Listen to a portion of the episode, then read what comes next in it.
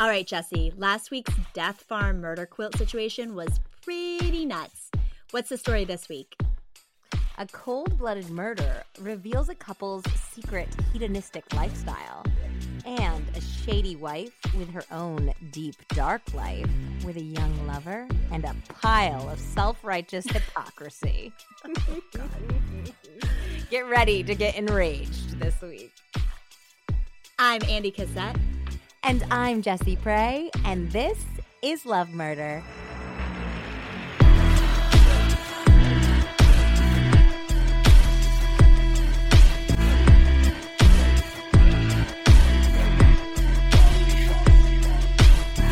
Hi, Andy. Hello, Jesse.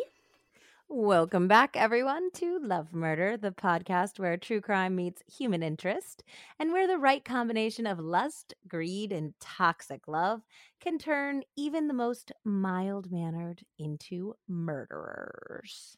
You can find Love Murder on Twitter and Instagram at Love Murder Pod and on Facebook by searching Love Murder Podcast. And as always, if you enjoy the show, please love slash murder a five star rating on your podcast app and help new people discover the show. So, also, before we jump into murder and mayhem this week, I do want to shout out a couple of wordsmiths from Instagram.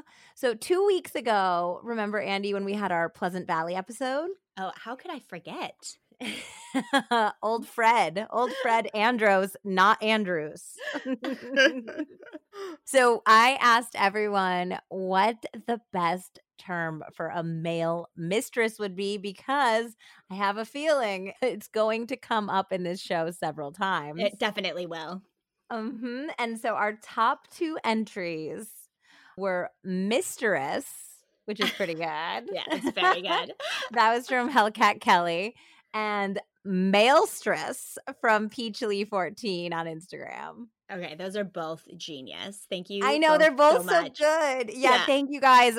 We swear we're going to be in person with each other next week. It's so exciting. Yay! Yay! And um, we'll actually get to have a merch meeting. And once we do, we'll have fun things to send out to some of you who, you know, do reviews and participate in stuff like this and give us some great terms to use. So there there are rewards coming. And I know you're probably thinking, you said this three weeks ago to us. and, and, it's true, it's still coming. But we just really have to be in person to finally do our business meetings. For now, we've just been rolling by FaceTime and trying to get by on other sides of the country. Yeah, which is fine, but I think it's going to be a lot more, there's going to be a lot more creative juices flowing when we're together. Exactly. And yeah. fun. Fun mm-hmm. to be had hugs to be shared after we get our COVID tests. Um, multiple COVID tests. Multiple COVID tests. After we don our PPE, we can give each other hugs finally. yeah. So thank you guys again, Hellcat Kelly and Peachly 14. You will see your efforts be rewarded in future episodes when we use those phrases. So fun. okay. On to this week's story. This is a perfect love murder story. It's secret swingers, suburbia, and a heaping dose of hypocrisy. I love the suburbia stories. Yes, this is definitely another one of those people you'd least suspect type of stories. And just when you think you've heard the craziest part of the story, it gets crazier. Um, so I'm really excited to share it with you today. So let's jump right in. It was a hot and breezy desert evening on August 17th, 2014, in Tehachapi, a small California community situated in the highway between Bakersfield and the Mojave Desert. It was nearing sunset when Sean Ware pulled up to the Burlington Northern Santa Fe Railway Complex. Sean was on the night shift, relieving his coworker, Robert Limon. Almost immediately, Sean knew something was wrong. The metal door to the work area was closed tight, something unheard of in the sweltering 89 degree heat. His instincts told him that more than just an unannounced break was going on here. Sean raised the door with a remote opener and stepped on broken glass immediately. To his right, the small office was wide open and completely ransacked. The skin on the back of his neck prickled as sweat dripped down something was indeed very, very wrong. Walking around the front of a work truck, Sean spotted the crumpled form of a man slumped against the driver's side tire of the truck. Sean dropped to his knees. Rob, Rob, what happened? Wake up, buddy, he pleaded. His eyes scanned the man, his brain not fully comprehending what he was seeing. Robert's face was vacant, one eye closed, the other half open. Blood, so much blood, pooled below him, making the floor shiny and slick. Panic seized Sean, who dialed 911 with trembling hands. The operator told him to attempt CPR. Following the instructions, Sean pulled Robert down flat on his back and put his face close to Robert's. No breath. The operator told him to push his hands on Rob's chest and begin compressions. When Sean did, only blood oozed out of Rob's lifeless body. Ugh. He recoiled in horror and backed out of the building at the operator's instruction. Dazed and barely paying attention to the person on the other end of the line, he wandered out on the hot black top of the parking lot. A neighbor approached and asked him what was wrong. Sean whispered, I, I think Rob's dead. And it finally hit him. He fell to the ground and began crying, the adrenaline leaving his body cold, even in the hot evening. Later, he wouldn't remember how long he sat like this, but he would remember what he said when the sirens and the officers and the police cars arrived. Sean pointed to the garage and said simply, He has two kids. Robert Limon had two perfect, beautiful children. He had a beautiful wife, a perfect life filled with beloved friends and family who utterly adored the handsome, fun loving, and hard-working 38 year old man. But the perfect couple had some not so perfect secrets, and it would be the secret his beautiful wife was keeping from him that would eventually lead to Robert's horrific murder. What, or rather, who, was Sabrina Limon's secret, and how did it blow up the lives of several families and communities? Let's find out, shall we? Ooh, Sabrina sounds saucy. Sabrina is a saucy minx indeed. so we're gonna roll right into the investigation with this one. So oh, we're Oh, taking you, yeah, right from that moment into the investigation. So Robert was declared dead at the scene, and investigators immediately leapt into action. From the jump, they believed that the scene was staged to look like a burglary. So they immediately knew that it wasn't actually a burglary. The gut feeling was that Robert Limon was specifically targeted, uh, although it didn't really seem like a professional hit either. So they knew somebody who most likely knew him was the killer. Okay. The detective spoke to poor Sean, who explained what the men did for BNSF, which is what we'll be calling the Burlington Northern Santa Fe Railway. They were both rapid responders. 20 trains a day went by the Tehachapi Pass, and it was the rapid responders' job to jump on the train and make any quick repairs in the case of a breakdown. Sounds- Very stressful. Whoa. Yeah, it was their job to keep the the trains on schedule, so they had to jump on, make the repairs fast, and keep them moving. That is wild. And then how did they get off?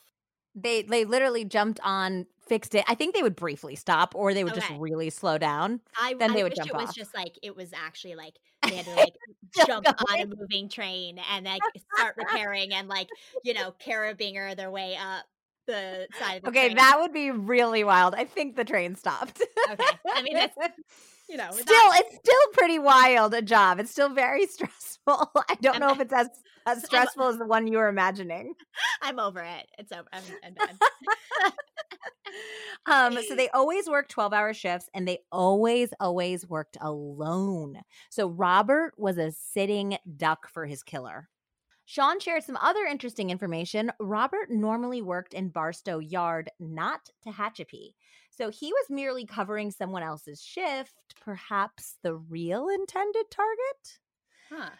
So it was definitely a lead to chase down. But first, they needed to alert Rob's loved ones of his untimely passing. They discovered his address on his driver's license, a bucolic sounding home on Strawberry Lane in Helendale.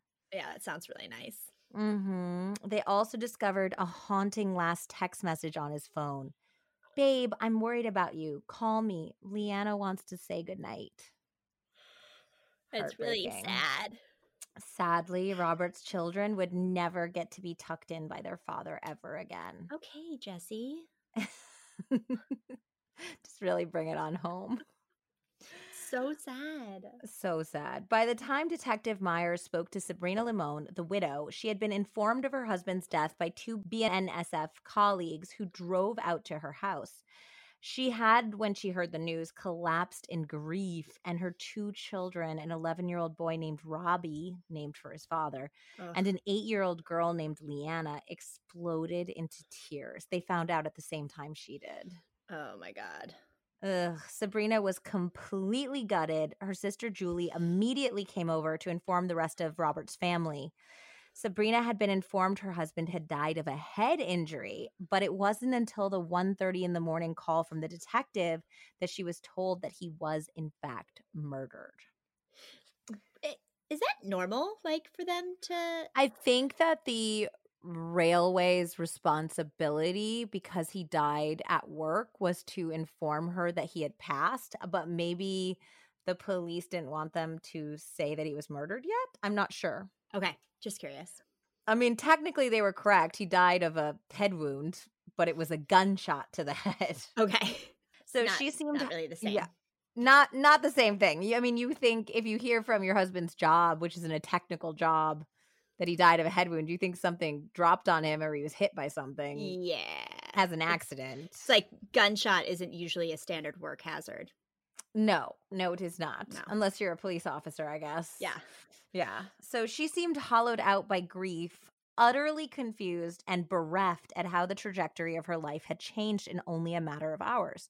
By all accounts, she seemed the picture of a grieving widow. Mm-hmm. For that This is- before.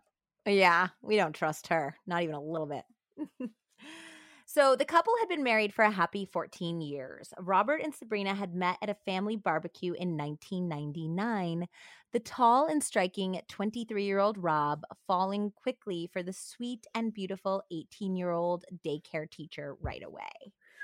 Robert was the youngest of five children, all sisters. So he was the baby boy. Wow. hmm And he was spoiled mercilessly. Spoiled rotten, his oldest sister Lydia said, laughing. He was the only boy, and we couldn't pick on him. He was a great kid, though. And when we had family picnics and family reunions at the park, Robert would wander off and go to other people's picnics. He was a little social butterfly and always adventurous. Also, all of these quotes from Robert's family and other people involved with the case come from the book Better Off Dead A Sordid True Story of Sex, Sin, and Murder by Michael Fleeman. So, that is the text we will be using for this episode. So, thank you, Mr. Fleeman. Thank you, Michael. Thank you, Michael. Rob would remain that way for the rest of his life that social butterfly, adventurous thing, kind hearted, generous, really outgoing. He always had a wide grin on his face. His obituary read Rob spread sunshine everywhere he went and touched the hearts of everyone he met. Sabrina was a young, slim blonde who also loved going out, made friends everywhere they went, and always had a warm smile on her face as well. They were a match made in heaven. In later years, Robert shaved his head and accentuated his broad, handsome face with a dark goatee. And Sabrina maintained her lithe figure and bleach blonde locks. So they they kind of looked like a famous motocross racer and like his best groupie gal. Okay, amazing. You would ima- I could like imagine them like at a dirt bike and him like getting a trophy and her being like, "Yeah, babe." Like they looked like really fun and like like sexy but like kind of dirty. Yeah. Um and kind of like racy, you know? Um and Robert really he looked like a guy who listened to Sublime. he had that eras like that those 90s like early 2000s eras kind of like oversized clothes and like the Vans sneakers, you know? awesome. kind of that skater style. California too. It very California. That's Mhm. exactly it. It's a very California style. They both really exemplified that kind of California, especially like the desert area California look. Mm-hmm. So when Lydia first met Sabrina, Lydia's Robert's sister, she knew right away they were going to get married. Her baby brother was smitten, and Sabrina was just infatuated with him as well. It was just a hit from the get go. They were married just about a year after they met at a big church wedding in Prescott, Arizona on August 19th, 2000. With the help of Sabrina's sister's husband, Robert scored a well paying gig with the BNSF. And shortly after the wedding, the two moved to Helendale, where they welcomed two children, one of each to their delight, and built a nice life for themselves. Until that horrible day in 2014, which was only eight days after Robert's birthday and only two days shy of their 14th wedding anniversary. Oh, God. Ugh. While Sabrina was putting the pieces of her life back together and attempting to make sense of her husband's murder, the medical examiner was already hard at work on Robert's autopsy. At death, Robert was 201 pounds and just a hair under six feet. Dr. Whitmore, who was the autopsy doctor, began recording his findings. Robert had been killed by two gunshot wounds. The first had entered at the left side of the chin, shattering the jawbone and passing through the top of the spinal column. Oh. It appeared the gun had been fired at Robert from a close range upward angle. A second bullet wound was located on the upper right side of Robert's chest. The bullet also traveled in an unusual upward path. Whitmore had never seen anything like it. It was as if the shooter were lying on the floor at Robert's feet and aiming skyward. Listen to how crazy this is. This second bullet pierced the body cavity, crashed into the right collarbone, exited the body near the shoulder, and then re entered the body through the right side of the neck. Whoa. Yep. Then the bullet tore through the muscle that turns the neck, perforated both the right jugular vein and the carotid artery, Which and traveled into the head. whoa. So it was like in and out of his body like three times. and hit like two of the most important. Arteries. yeah. yeah. And then it was and then it went inside of his skull and it rattled around inside of his brain. I I I can I will never understand how that happens. I guess you know how there's skulls are just a lot thicker than you think, huh? I know, and there's those bullets that go like Mm, all ricochet over. around. Yeah. It's Mm, like a pinball. no. Yeah, so it, it seems very bizarre this shot that the murderer took at him, but highly effective. I wonder if that was planned or just luck. We'll see. I will let you Mhm. know. So, the cause of death was the gunshot wounds, obviously, and the manner of death, undoubtedly homicide. Robert Limon was shot twice up close from down low and didn't even put up a fight. So, he didn't have any of the telltale defensive marks, especially in gun situations. Usually, a person raises their hands and there's some Mhm. sort of bullet wounds on their hands to cover themselves and he had no such wounds. So it, it's either that he didn't see the person and didn't have time, perhaps, or maybe it was somebody he knew and so he wasn't on edge, you know? Yeah, but if it's someone you know below you, Still, even as I mean, I guess it would be really hard to see the gun coming if you're they're on the ground. It sounds like he was ambushed. yeah. Yeah. So, one thing for sure for a man who seemed universally beloved, not everyone loved Robert Limon. Now it was up to Detective Meyer and his colleagues to find out who that person or people were. Sabrina had an alibi as she was visiting with her sister and mother at the time of the murder. The investigators meticulously combed through security footage provided by BNSF and the nearby buildings, but all of the leads came to standstills. They dug deeper into Sabrina and Robert's marriage, especially after forensically going through Rob's phone and finding some pictures of topless women who were decidedly not Sabrina. Oh no. Mm-hmm. Dur- I can't believe people like leave this shit on their phones. oh my god, I have some ridiculous stuff on my phone. It's not like other dudes' dicks or anything. No, but that's what I'm saying. Like it's like I, I I mean it's like where else do you put it? I guess, but like I don't know. It's just it I is- the stuff that's been uploaded to the cloud, there has to be like a hundred different versions of my boobs, which I'm really, really glad I'll have later on in life. I think I've seen a hundred different pictures of you alone. So the cloud You has to see more. You absolutely have. I can't wait for you to come visit. You'll get to see them in person. IRL. Andy never likes it. I just force it upon her. During interviews with the police, Sabrina emphatically denied any infidelity on either side of the marriage. When confronted with the existence of the topless photos, Sabrina claimed that the women in the photos were actually her friends. Like, and she knew that they were sending. Uh huh. Okay. So the plot thickens.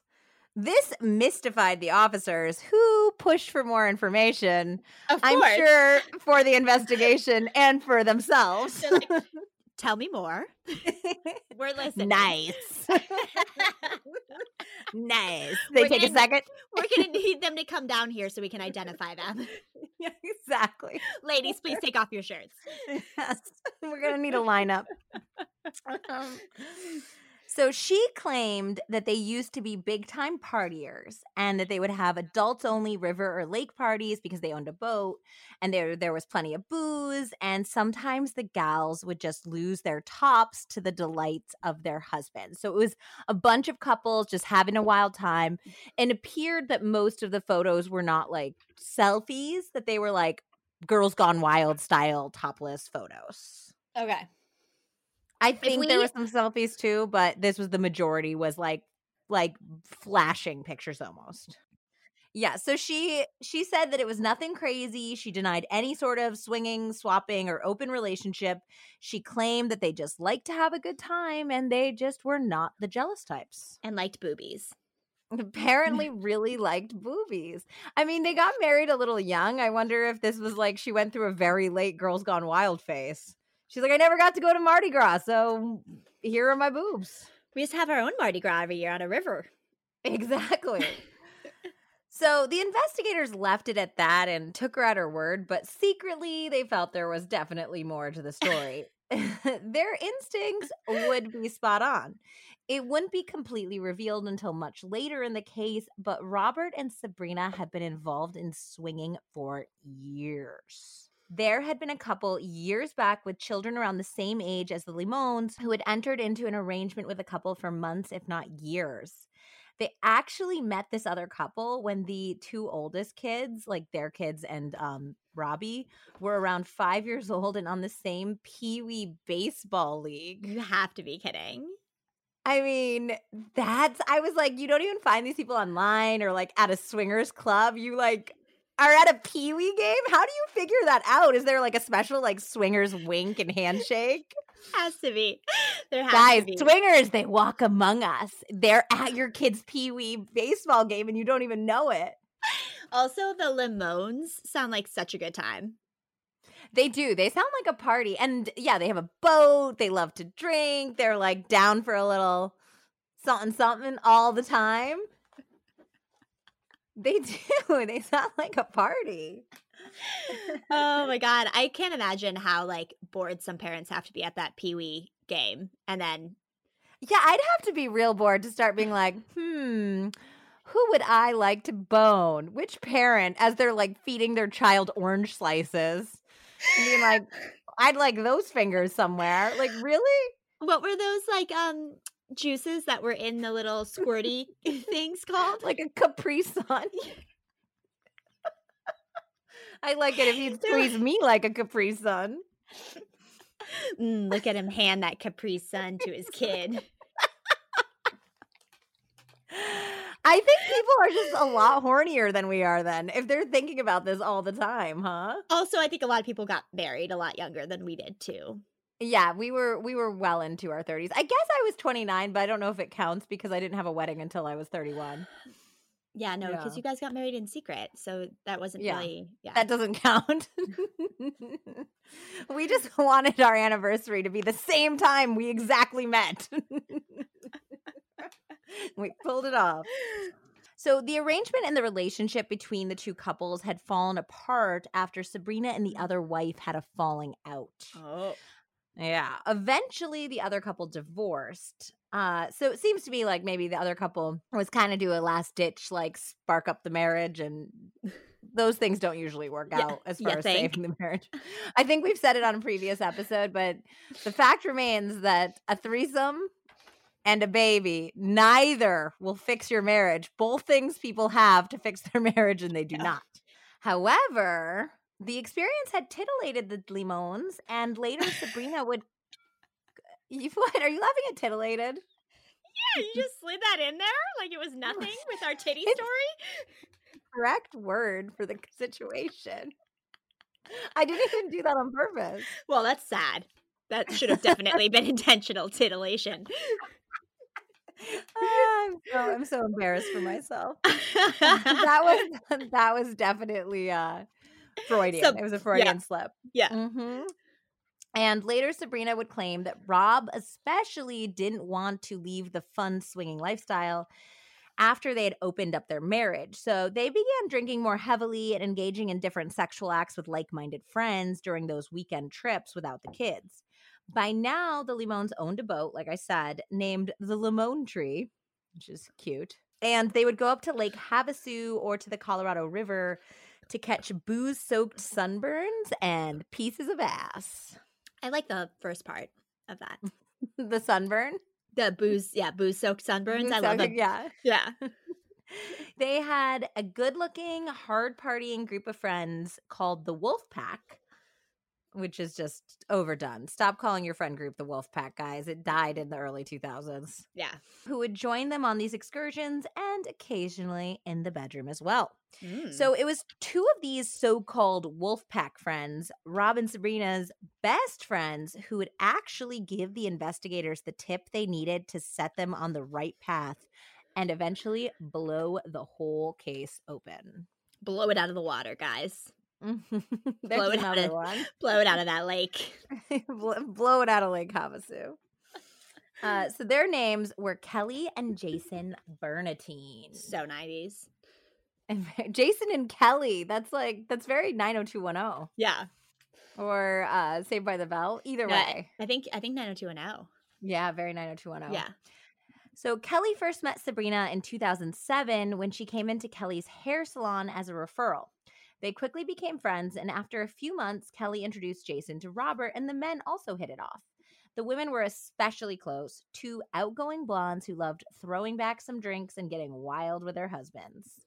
When the couples weren't hanging out together, Sabrina spent hours in Kelly's salon chair, the two women talking, laughing, gossiping, confiding. In the fall of 2012, Sabrina told Kelly she was ready for a change. With both kids back in school, Sabrina went back to work. She donned a red apron and handed out food samples at Costco in Victorville. The job demanded about 20 hours a week, allowing her time to get the kids off to school and pick them up, and it fit her people person personality. Sabrina called herself a sample girl and was excited to be back working and to have money on her own. She was so friendly. Some customers came into the store just to talk to her and left without buying anything. Mhm. Around December of 2012, a young firefighter became just one of those customers. So Sabrina ended up mentioning this young firefighter guy to Jason and Kelly because Jason was also a firefighter. So she thought that they might know each other. The young guy was named John, and eventually Jason placed him in his memory as a 21 year old who he had worked for very briefly. So he was a, a super young guy who was training to be a paramedic, and he he liked him. He said he was an up and coming smart guy in the the fire station. About three months after Sabrina mentioned him, the group of friends actually ran into Jonathan at a bar called Beef O'Brady's. Oh wow. Wow, that is a pubby name. Beef O'Brady's. It was like a, a sports pub type place. Yeah, like a Daisy Buchanan's. Oh, R.I.P. R.I.P.. Daisies. Kelly took a photo of Sabrina embracing Jonathan that night and uploaded it to Facebook. And we'll definitely put this image of Sabrina and Jonathan up on the Facebook. He is going to be huge in this story. And this is the first known photo of the two of them. And she just looks ecstatic to be with him. And he looks so young. It looks like he's, I think he's like 22 in the picture. And he looks like even younger. He just looks like this, like, sweet little angel baby. He's not super tall, but on the the normal average tallish height. He's kind of lanky, dark hair. Later it's discovered he's like I think only like 155 pounds tops. He just looks very unassuming and sweet. Where's Rob? He's still he's at that party. Like they're Yes, all at the bar together. okay, So cool. he knew it. And so she like came over and she like said hi to him. I think everybody was drinking and it's like a place where you would run into your friends. It was marked as kind of like a oh, she knows him from Costco, not like a who's this guy situation Got it. at Okay, cool. first. Like Kelly said that at first she didn't think anything of this relationship and even that night she didn't. She like uploaded it to Facebook because she thought it was a good picture of Sabrina Yeah. and she thought that their relationship was totally innocent and she said that sabrina was always super friendly and outgoing and she could be occasionally flirty but it was nothing over the line and also obviously her and robert had their own arrangement so it it to outsiders especially ones that knew that they were you know not jealous and open-minded it it wasn't it wasn't hitting any alarm bells that night you know so, yes, the Bernatines later actually find out that this did bother Rob, which surprised them because not much did. But apparently, Rob did notice what was going on and he didn't like the attention that John was paying his wife. Mhm. And Sabrina and him argued that night about it. And Sabrina said, There's no way he's interested in me because he was only 22 and she was 33 at the time. So she's like, I'm way older than him so you know, he's a young guy. He's not interested in me, which of course means nothing. no, yeah. Yep. And after that happened, Jonathan started reaching out to Jason because they had each other's phone numbers through the fire station. Okay. And he started like texting him and being like, it was so great to run into you. Like, your friends seem really great. I'd like to get to know them better. I'd like, you know, to run into you guys more often. Like, maybe we can all be friends. So, of course, Jason thought this was super weird and he mostly ignored Jonathan's texts. Then, and this is this account is from Jason, who told it to Michael Fleeman. One day in the spring of 2013, Jason got the strangest text yet from Jonathan. Hey, Jason, I need your buddy Rob's phone number. Call me. Jason dialed Jonathan's number and asked, Hey, Jonathan, what's up? Why do you need Rob's phone number? Jonathan didn't answer right away. Then Jason put it together. Do you have something going on with Sabrina? Whoa. Jonathan gave what Jason would later call a song and dance and hemmed and hawed. It's not like that, Jonathan said. We are just friends. Then he added, She's really important to me. Jason lost it. He started yelling at Jonathan, That's my best friend's wife, and you need to leave us alone. At the time of the phone call, Jason was doing work on a new house he purchased. He was putting up drywall. Helping him was Robert Limon. An enraged Jason gave Robert the phone. Dude, I don't know what's up, but I have Jonathan Hearn on the phone and he wants to talk to you, and I think it's something bad. Robert's response surprised him. I know, he said. He wasn't mad, he seemed resigned. Robert took the phone outside and he spoke to Jonathan for what seemed like a half hour. Jason couldn't hear what he was saying, but surprisingly, Robert didn't appear angry. It looked to him more like he was trying to work out a problem. When Robert ended the call and gave the phone back to Jason, he explained that Sabrina and Jonathan had still been seeing each other at Costco. They had developed some sort of intellectual relationship, as Robert called it. It had turned emotional. Robert knew this because he had recently looked at Sabrina's cell phone and found page after page of messages from Jonathan saying, I love you. Shit. At the time, Robert erupted and smashed Sabrina's phone, but they made up, and Robert said that Jonathan was calling to apologize for his behavior and to assure him that he wouldn't have anything to do with Sabrina again. Jason wasn't so sure. Do we need to do something about this? He asked Robert. No, it's handled, Robert said. He asked Jason not to tell any of their other friends about the matter. Poor Robert. I know he sounds. I mean, other than the phone smashing, which I think is, um, you know, a re- emotional response. he course. sounds like a really even keeled dude. I also think that when you're in that type of relationship where you guys give each other a lot of leeway as a couple to experiment, when somebody starts doing something behind your back, it's even more of a slap in the face. Yeah, I couldn't agree with you more. So nearly a year went by, and the Bernatines believed that the matter was behind the Limons. But one day, Kelly went to Costco to pick up a prescription for Jason, and she saw Sabrina and Jonathan looking very, very cozy while Sabrina was on her break. That's fucked up.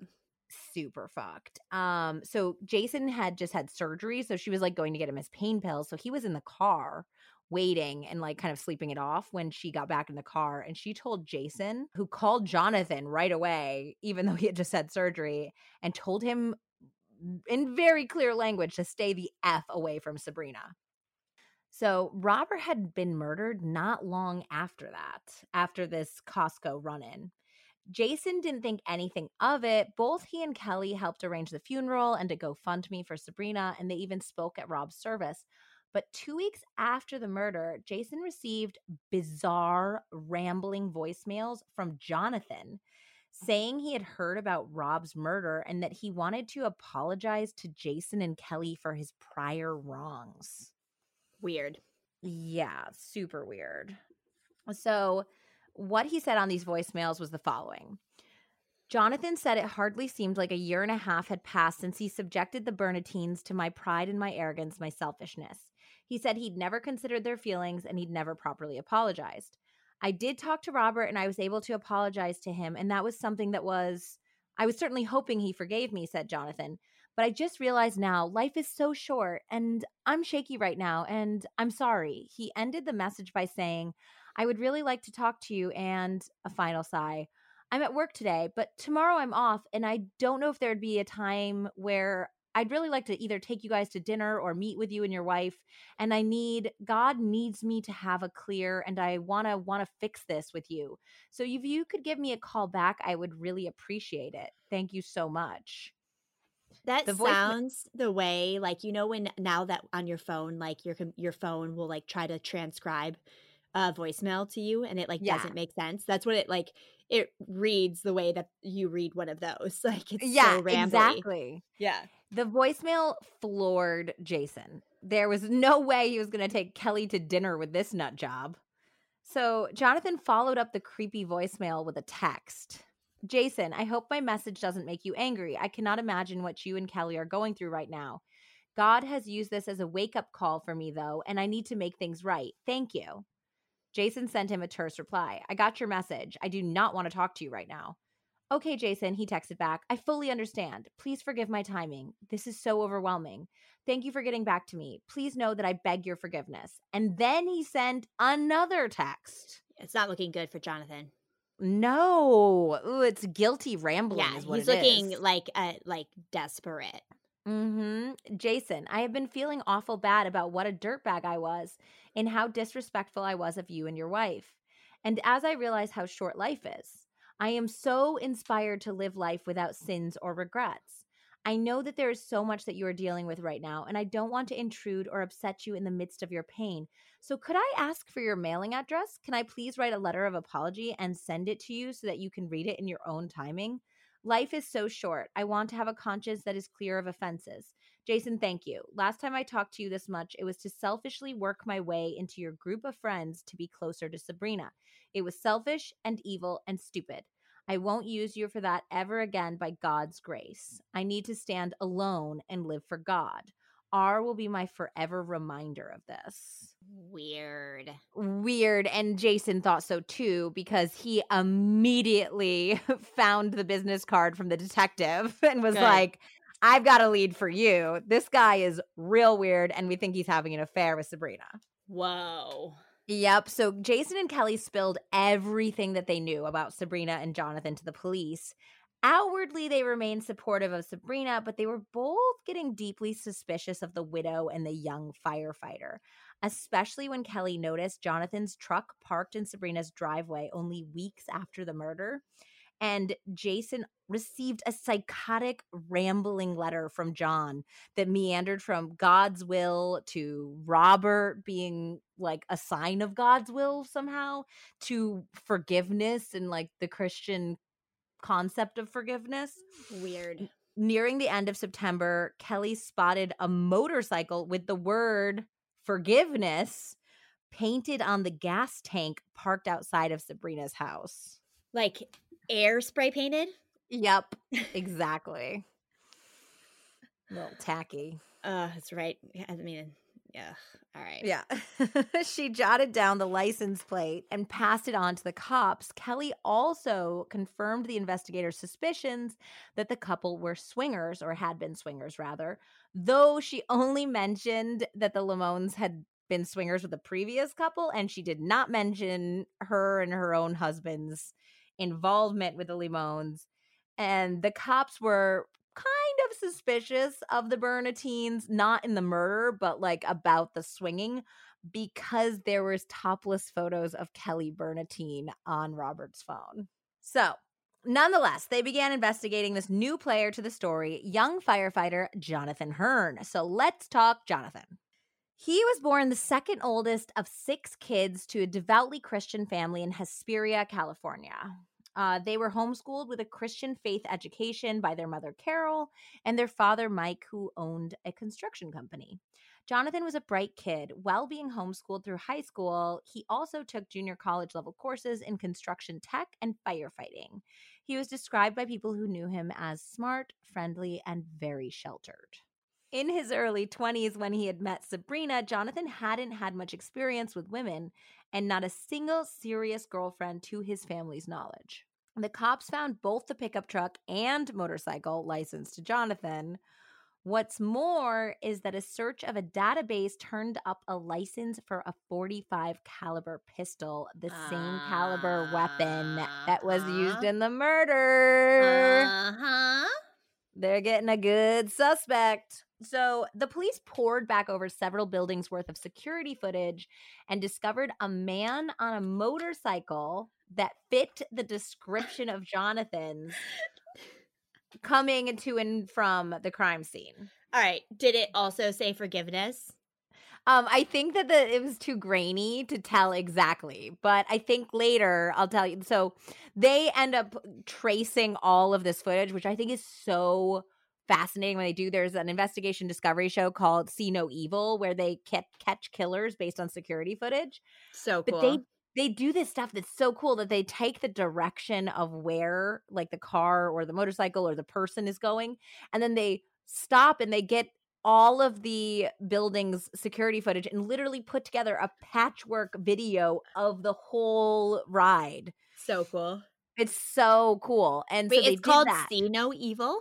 See No Evil uh, is the ID show.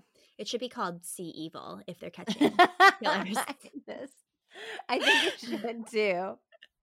Come on, guys. Um, yeah, because it's seeing evil. I think it's the play on the hear no evil, see no evil, speak no. I mean, I, I, I get it. You get it, yeah. um. So yeah, so using that type of technology, they traced him back to a gas station where he stopped, so they could kind of get a better view. And it, it is definitely the same motorcycle. Mm-hmm. Busted. Busted. And he didn't take off his helmet, but they had they had the indoor footage too because he goes into the gas station and he buys a water and a Gatorade. And so his helmet's still on, but they can see he has the same exact build. It's like the same height. It looks like his body, you know? So obviously, this was enough to be granted a search warrant to gain access to his and Sabrina's phone records. They meticulously cataloged the communications in a spreadsheet, obviously focusing on just Sabrina and Jonathan. Calls and texts to Sabrina's known cell number and landline stopped in April 2014, but a new strange number picked up in their place.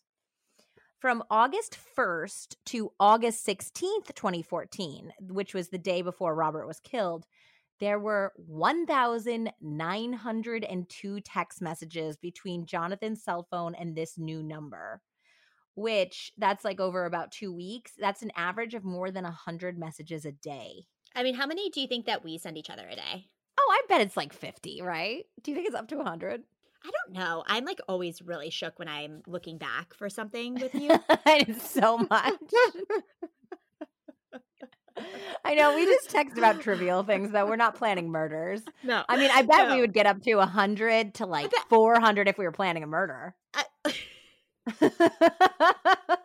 you always have these murder hypotheticals that like for when yeah. we are going to murder someone, we could probably get up to 400, 400 a day. Well, we need to. I mean, we're barely running this podcast, let alone Dude. preparing a murder. I'm shocked with how many texts I've had to send in the past week about logistics for COVID traveling. Yeah, it's probably. I realized just talking to you about your plans and the few people that were supposed to be involved with our Thanksgiving plans, I've probably logged like two to three hours a day on your travel plans. So yeah, this is this sounds like you know on the low end for planning a murder. Actually, yeah, Jonathan really should have stepped it up a notch. Well, maybe he wouldn't have gotten caught if they had. Maybe. Maybe smoke, I don't know. Smoke, smoke signals next time, Jonathan. Yeah, carrier pigeon. there was also 117 multimedia messages, which were obviously an exchange of photos. How many? Which 117. But, you know, those are probably boob selfies. I don't think that's murder planning. I think that's just reminding him what he's in it for. Yeah, but that's in like a week. That's in two weeks. I definitely don't. I definitely photos. don't send you 117 photos in two weeks. Like you might actually send me 117 photos of your cat. I I would, but I don't have enough time for that. Andy sends me more pictures of Quincy, her cat, than I think I send her of my two year old. I think that's true. Yeah. in his defense, he is covered in super soft fur. He is very cute, but Alden's also your goddaughter. I think I think I'll have to start sending you more. Maybe it's on me. Maybe I'm just not sending enough. I think every time I send you Quincy, that's like, hello. Where's okay, my from picture? Now on, every time you send a cat photo, I'll return with a toddler photo. I mean, I and then that... it officially becomes the least sexy text exchange in the entire world no, I think that's in a few months. yeah, exactly. okay, okay, back to the story. Oh. this is a cat and toddler podcast. And on August 17th, the day of the murder, there was a flurry of phone calls and texts between Jonathan's phone and the mystery number. His phone got texts from 126 in the afternoon to 5:04 p.m then a gap until 6:57 p.m., which the absence covered the time when Robert was murdered. Then Jonathan's cell and this other phone exchanged voice calls at 7:50 and 8:37 p.m., followed by more than 50 text messages that went all night until 6:48 the next morning. Whoa. Yep. For all of August, Jonathan and the mystery number exchanged nearly 2,500 texts and 120 voice phone calls. In all likelihood, the burner was being used by Sabrina, obviously. Duh. And there'd be one way to find out. The police were allowed to wiretap their phones. Shit. Okay, but like, wait. So she's still using the burner? Yeah, she's still using the burner. Oh my god, what an idiot. Amateur. It's hour. called a burner. You burn it. Even Barb from Amish knew to toss those phones. And just so you know, I'm not being literal. You don't light it on fire, Sabrina. just in case you need to hear that. Well, I think that ship has sailed. Your advice is well meant, but I think that ship has sailed. Oh god. Um so the police immediately get a warrant to start tapping the phones. It takes I think somewhere around 3 weeks to 4 weeks for them to get everything set up. That's but crazy. Once That's way too that, long. well, it takes a while. I mean, it's they legally have to jump through some hoops to be able to legal like listen in on these people. And then I don't know what steps it takes to tap a cell phone, but it seems like it'd be pretty hard. So once they do, they're plunged into the intimate, seedy, and hypocritical world of John and Sabrina. For the next couple weeks, the detectives listened in as the two discussed their love for each other, their love for God, and spoke in code about the murder. The cops would feed Sabrina specific pieces of information to see what she would tell Jonathan. And here's an example. Okay, so cool. all of the wiretap conversations come from Michael Fleeman's book. So when I read sections of the wiretap, that's where they're coming from. Thanks, Michael. Thanks, Michael. On the morning of Sunday, November 9th, Meyer sent Sabrina a text message to call him, then waited to see what she did. She immediately called Jonathan on her burner phone. I just got a text message from Detective Meyer and he asked me to call him. Oh, great, said Jonathan. He did not sound like it was great. I I just wanted you to pray, said Sabrina. God, please help us, Jonathan prayed. Help Sabrina to have the right words. The prayer was interrupted by one of Sabrina's children in the background trying to get her attention. You have to give mommy a few minutes for an important phone call, she said. Go watch the movie, whatever's on. Just relax. Then to Jonathan, she said, I'm sorry. We have a purpose. We have a vision, Jonathan's prayer continued. Please keep Sabrina's calmness and clarity of thought to not give too much information that doesn't need to be shared. God, please help. Please give us wisdom. Amen. Amen, said Sabrina. I love you, said Jonathan. I love you too. I don't think God is going to help you with your fucking murder plot. No, this is not what God is about. He's not like, hey, oh look, there's a there's a five year old with leukemia who's over there. You know, there's you know somebody who's struggling in the aftermath of a hurricane.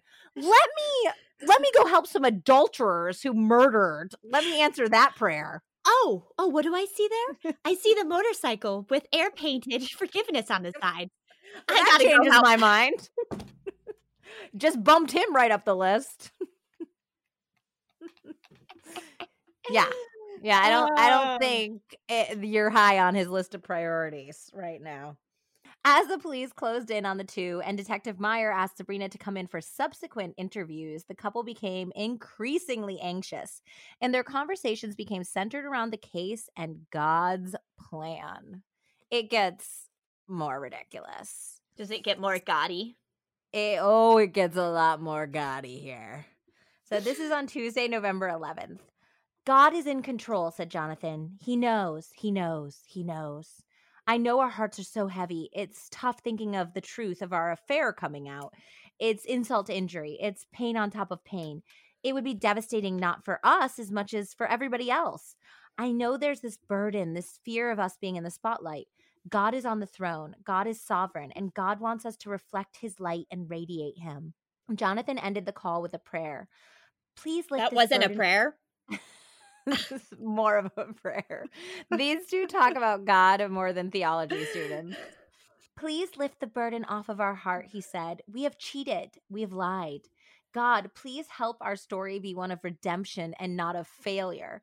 In another call 90 minutes later, Jonathan called Sabrina, such a blessing from God. You are such a strong girl. I just admire your strength and fortitude.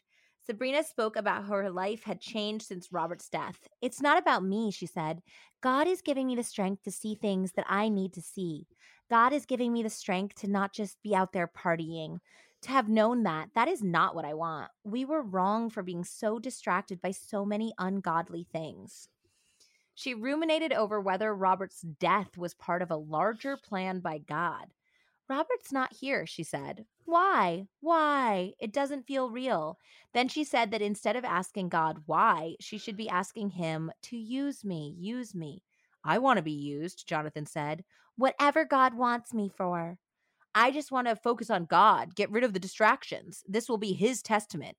God does have purpose. I know. It's so crazy to me, said Sabrina.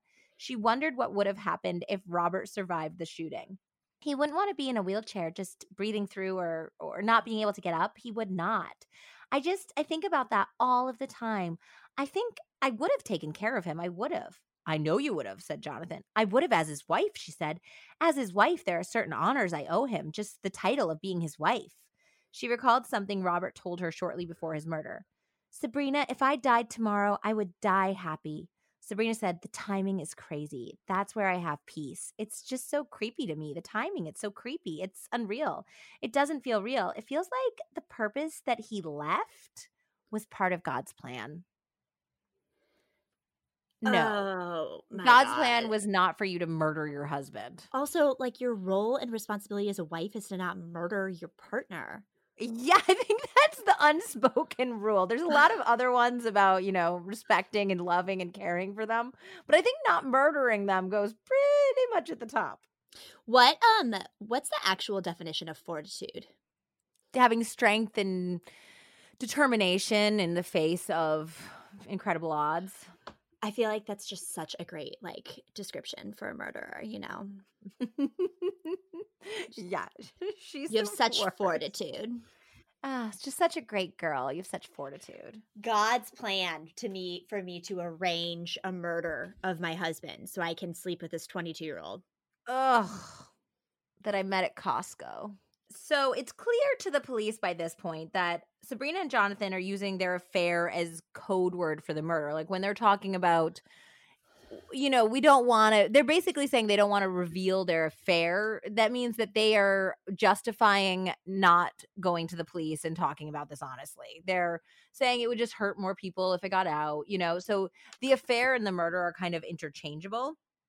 They also, as you've noticed, seem to be attempting wildly to justify their actions as God's plan.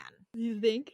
Yeah. Sin, killing, redemption. Their conversations had gotten deeper. It so happened that among those monitoring the call was Jay Bolth, a special agent for the Drug Enforcement Agency and a graduate of Brigham Young University, where he studied the Old and New Testaments of the Bible and taught Bible classes. So he knew what the F was going on in these conversations. And they often bring up the story of David and Bathsheba. So he explained to Meyer, Detective Meyer, the significance of the story of David and Bathsheba and its relevance to the murder investigation. David had slept with Bathsheba while her husband Uriah was still alive and gotten her pregnant. Hoping to cover up the pregnancy, David brought Uriah home from the war in the hopes that he would sleep with her. But Uriah, a man of strong character, refused to do so while other men were risking their lives in battle. So that's when an angry David sent Uriah off to the front to be killed. Afterwards, Bathsheba went into a period of mourning. When that ended, David brought her to his house and she bore him a son. It was Agent Bolth's opinion that by citing the story, Jonathan was admitting to the murder of Robert Limon to cover up the affair with Sabrina. And in the end, David is just rewarded in the Bible. There's no punishment for whatever reason. Because he has so a son. Th- yeah. So yeah. So this is this is what they're they're kind of using as their example and their way to justify what they're doing. On psychos. several occasions, total psychos. Uh, Sabrina discussed how Rob's short life moved people and that divorce was not God's will after all. Everything worked out for the best, in fact. Robert was truly better off dead, which is where author Michael Fleeman got the title of the book. During this period, the police brought her in and pressed on her again. So they know all of this. They're listening to everything. So they keep like bringing her back in and giving her different information to see what she's going to do with it. Again, she vehemently denied the Limons open marriage and her own ongoing affair. So at this point, they told Sabrina that they were testing DNA of sweat samples found at the scene. This, she's like, be funny about it. Got the couple sweating. And also got the sample girl sweating. Oh, I didn't even think of that one. It's a double pun. Wow, we've reached new heights or lows, depending on how you look at it. think lows. Lows. uh, which is probably right next to the Costco. Got it. Okay, these are wow. some mom jokes. Real mom jokes. Total right mom here. jokes. Mm-hmm. So they ended up talking about this at length on the recorded phone calls. And within 10 minutes of Sabrina informing John of the DNA company, because when the police talked to Sabrina, they were like, it's going to be this company. They're amazing. Uh, they do the the most high tech DNA work. We're definitely going to find this person if he's out there. It's just a sample. You're super good at this. You do this for your job. you understand samples. So immediately within 10 minutes of Sabrina getting off the phone with them, John is Googling this cybergenetics company and the DNA process. So his browser history would later be used in evidence that they're in cahoots here. The police did not, in fact, have a sweat sample. They just wanted to see how Sabrina and John would react. For their next act, Detective Meyer called Sabrina to inform her that an anonymous tipster had pointed to a possible suspect. He was like, So we got this really good tip. And the guy says that it's somebody named John. He's a white male who's you know, tall, thin, maybe on the younger side. Uh, do you know anyone who would fit that description? And Sabrina was like, "No, no." And then she was like, "Actually, um, hold on, let me think." And then she threw out the name of another coworker of Roberts who kind of matched the description. So she's Cheeky. trying to throw this random dude under the bus. And so as soon as she got off the phone with them, she completely panicked. So they're like dropping this information and then like getting on the wiretap and listening. And she immediately calls Jonathan. She's totally panicking. And the two are just like, who do you think it could be? They're trying to figure out who the anonymous tipster was. And they landed mostly correctly on Kelly Bernadine. so they were like, yeah, that bitch was the one who turned us in. Yeah, I was gonna. Um, so the police then sent Sabrina a short video clip of the security video from the gas station that showed Jonathan on his bike. This is so fun. They must have been having such a good time doing this. I mean, obviously, like need to be serious because they like need to find, but like this, I mean, she's just running around like a chicken with her head cut off, and they're just fucking point. with them. Yeah. So Detective Meyer is like, "Oh, great news! We have a break in the case. We got this footage of the guy. Breaking Do you think news. it's that guy, John?" And she's like, "No." And then he's like, okay, great news, great news. We got this video. Okay, we're going to release it to the media and we're going to put it all over your market, our market, because she didn't live in Tehachapi. So we're gonna put it in Tehachapi. We're gonna put it in Helendale, Silver, Silver Lakes area. Maybe we'll spread it out to LA. We are gonna we are gonna find this guy. Just wanted to let you know it's great news. And she's like, great, super. so of course, she immediately calls John. They're freaking out and they prayed, they cried, they Jonathan railed against the unjustice system. Oh, and God. then he prayed that he would find a good lawyer. so this is from the wiretaps as well. Dear God. Dear dear God. Please please send me a lawyer. Not one of the ones from the billboards, but like a really good one. Just eh, send him to me. Could you send him maybe tonight at 6 p.m.? I, I'll be home by then. Could you just put him on my doorstep? Thank you. Amen. so so Jonathan eh, started praying and looking for an attorney, and he said he would text the information to Sabrina.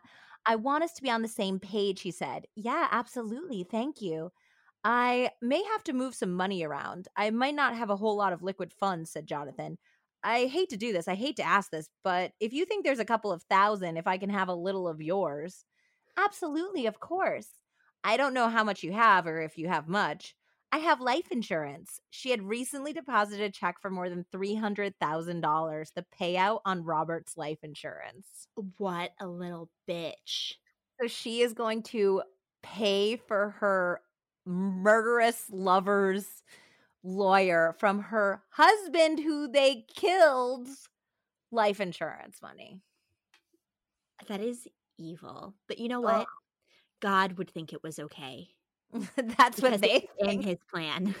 It was, it was in his plan that I had three hundred thousand dollars like I didn't even know how much life insurance we had. I was like, I, I really could use three hundred thousand dollars, and then God just gave it to me. Yeah, it was like I had bills that were like two hundred and ninety five thousand dollars, and then Robert just suspiciously died from head trauma, and all of a sudden.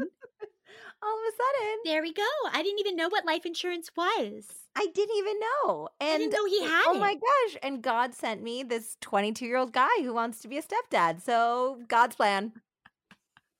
Hashtag God's Hashtag plan. God's plan. Hashtag blessed. oh my god. I appreciate that, Jonathan said. That's a big relief for me. There's a lot of sleazy lawyers out there.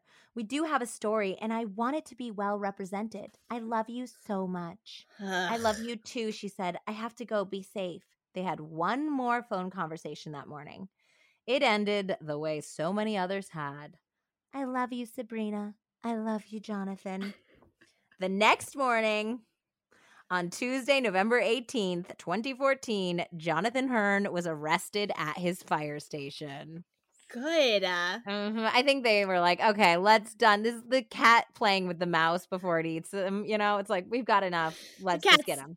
cat's definitely out of the bag by now. Yeah, exactly. After searching Jonathan's home, they found the motorcycle, a 45 believed to be the murder weapon and later confirmed with ballistics, the clothes he was wearing on the security footage, love notes from Sabrina, and framed photos of Sabrina and her children. Like he had a just a framed photo of her kids.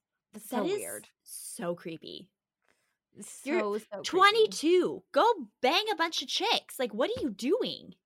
Yeah, why are you killing for a 33 year old married lady with kids who, by the way, they already have a father? These kids, find a nice single lady with kids if, like, you want to be insta daddy, you know? Yeah, and like, they, his dad, the dad was a good guy. It wasn't like he was like beating the shit out of them or no, something. he was a great guy. Ugh, God, what a loser. It's unbelievable. So Jonathan immediately requested an attorney, and the only thing he said on his way to jail to the officers was, I could have guessed this was coming.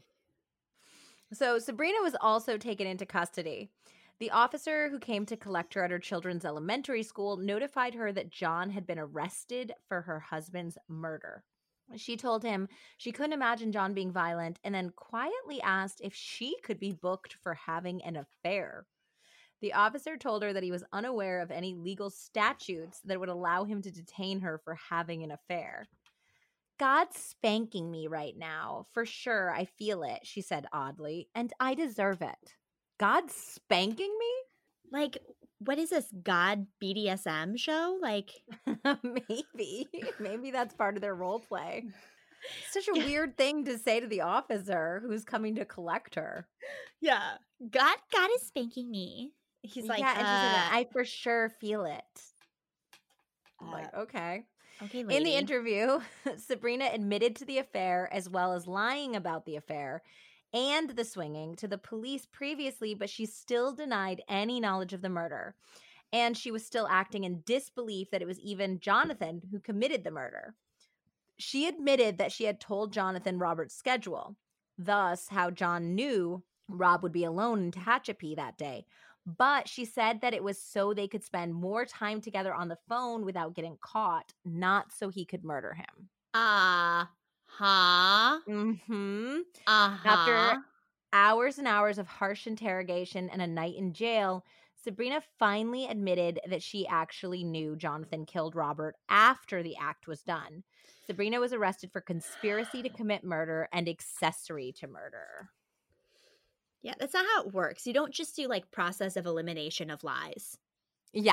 like, oh, I'll take away that lie. I guess I'll take away that lie. Well, no, it's, it's kind of like when somebody's like caught cheating, and at first they're like, "No, it's just it's just like a, a work friend. We went out for drinks, so we got carried away." It's like, and then and then the next version of the story is like, and then I crashed on her couch, and then I crashed in her bed, and then I crashed inside of her with my penis. it's just layers of the truth coming out, you know? On November 20th, 2014, the sheriff's office presented its case to the Kern County District Attorney. After reviewing the evidence, the DA decided to charge Jonathan with first degree murder and conspiracy with the special circumstances of lying in wait and using a firearm. These enhancements would make him eligible for the death penalty. Oh, shit. At his first appearance in a Bakersfield courtroom, Jonathan stood and pleaded not guilty to all charges. He wore the paper clothing typically given to prisoners on suicide watch. News about Jonathan and Sabrina had reached the media, and reporters were on hand for the court hearing. Outside, a sheriff's official answered questions. Jonathan Hearn had become involved in a romantic relationship with Sabrina Limon in the months leading up to Robert Limon's murder, sheriff spokesperson Ray Pruitt told reporters. The judge sent Jonathan back into custody at the Central Receiving Facility in Bakersfield to await his next court date. Because of the severity of the charges, Jonathan was not eligible for bail.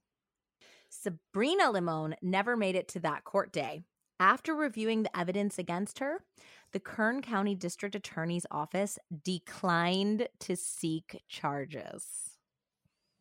What? Mm-hmm. Nobody would say why. I can't comment on that because I cannot comment on the facts of the case, a prosecutor told the Victor Valley Daily Press. I have no comment as the case is pending. That was three no comments and one statement. Whoa. Pruitt from the sheriff's office would only say that the case was in their hands, the DA, not the sheriff's office. And he made no secret of the sheriff's disappointment in the lack of charges. We believe we developed probable cause to believe that Sabrina Limon was responsible for her husband's death and she had conspired with Hearn in the murder. Pruitt told the Daily Press. That's what led to her arrest two days ago. So they were, the sheriff's office and the detectives were very surprised that charges were not going to be against her. Yeah, that's crazy. hmm And so when they did this press conference, the sheriff also told the media that, you know, there was thousands of text messages exchanged between the two, that it revealed that Sabrina had told Jonathan where her husband was working on the day of the murder. And so people in the media are like, wait a minute, why are they going after her too? You know? Whoa. Yep. So this is splashed all over all of the local media, but it also made its way up to People magazine, which aired an article with the title California Firefighter Accused of Killing His Alleged Lover's Husband. So everybody is privy to every seedy detail now. Robert's family was shocked. I mean, remember he had all of those big sisters? Yep. I would kill someone with my bare hands if they hurt my baby brother. Yeah. Yeah. Yeah. Like if especially if it was the woman who had been to, you know, the last 16 Christmases, who had been in my home, who gave birth to my niece and nephew. Yeah. You know, this it's so personal. Like if it was just like, you know, somebody was doing a robbery and killed him, you can kind of reconcile that. It still is crazy and painful. Of course. But the fact that it's somebody that you know and love, that he really knew and loved, would feel like an extra death. I feel like it'd feel like he died all over again. Yeah. It's terrible. And also, they're very confused about this affair because this is the first time that they're hearing or seeing Jonathan. And at the time, he's only 24 years old when he's being arrested. And like I said, he wasn't a particularly like big guy. So they're like, how could she go from our strapping, handsome brother who's like an adult to this kid and then hoodwink him into killing our brother? And it now just, she's free. And now she's walking around free in this kid is in jail for the rest of his life and maybe going to get the death penalty. So they they were just completely walloped by this. And meanwhile, the baby-faced murderer, Jonathan, his lawyer was begging him to make a deal with the prosecution and turn on Sabrina. Still in love with her, Jonathan really didn't want to do it. I mean, for months he really said no, no, no, no, no. But his lawyer believed that turning on Sabrina was the only way to save his life if this indeed was going to be a death penalty case.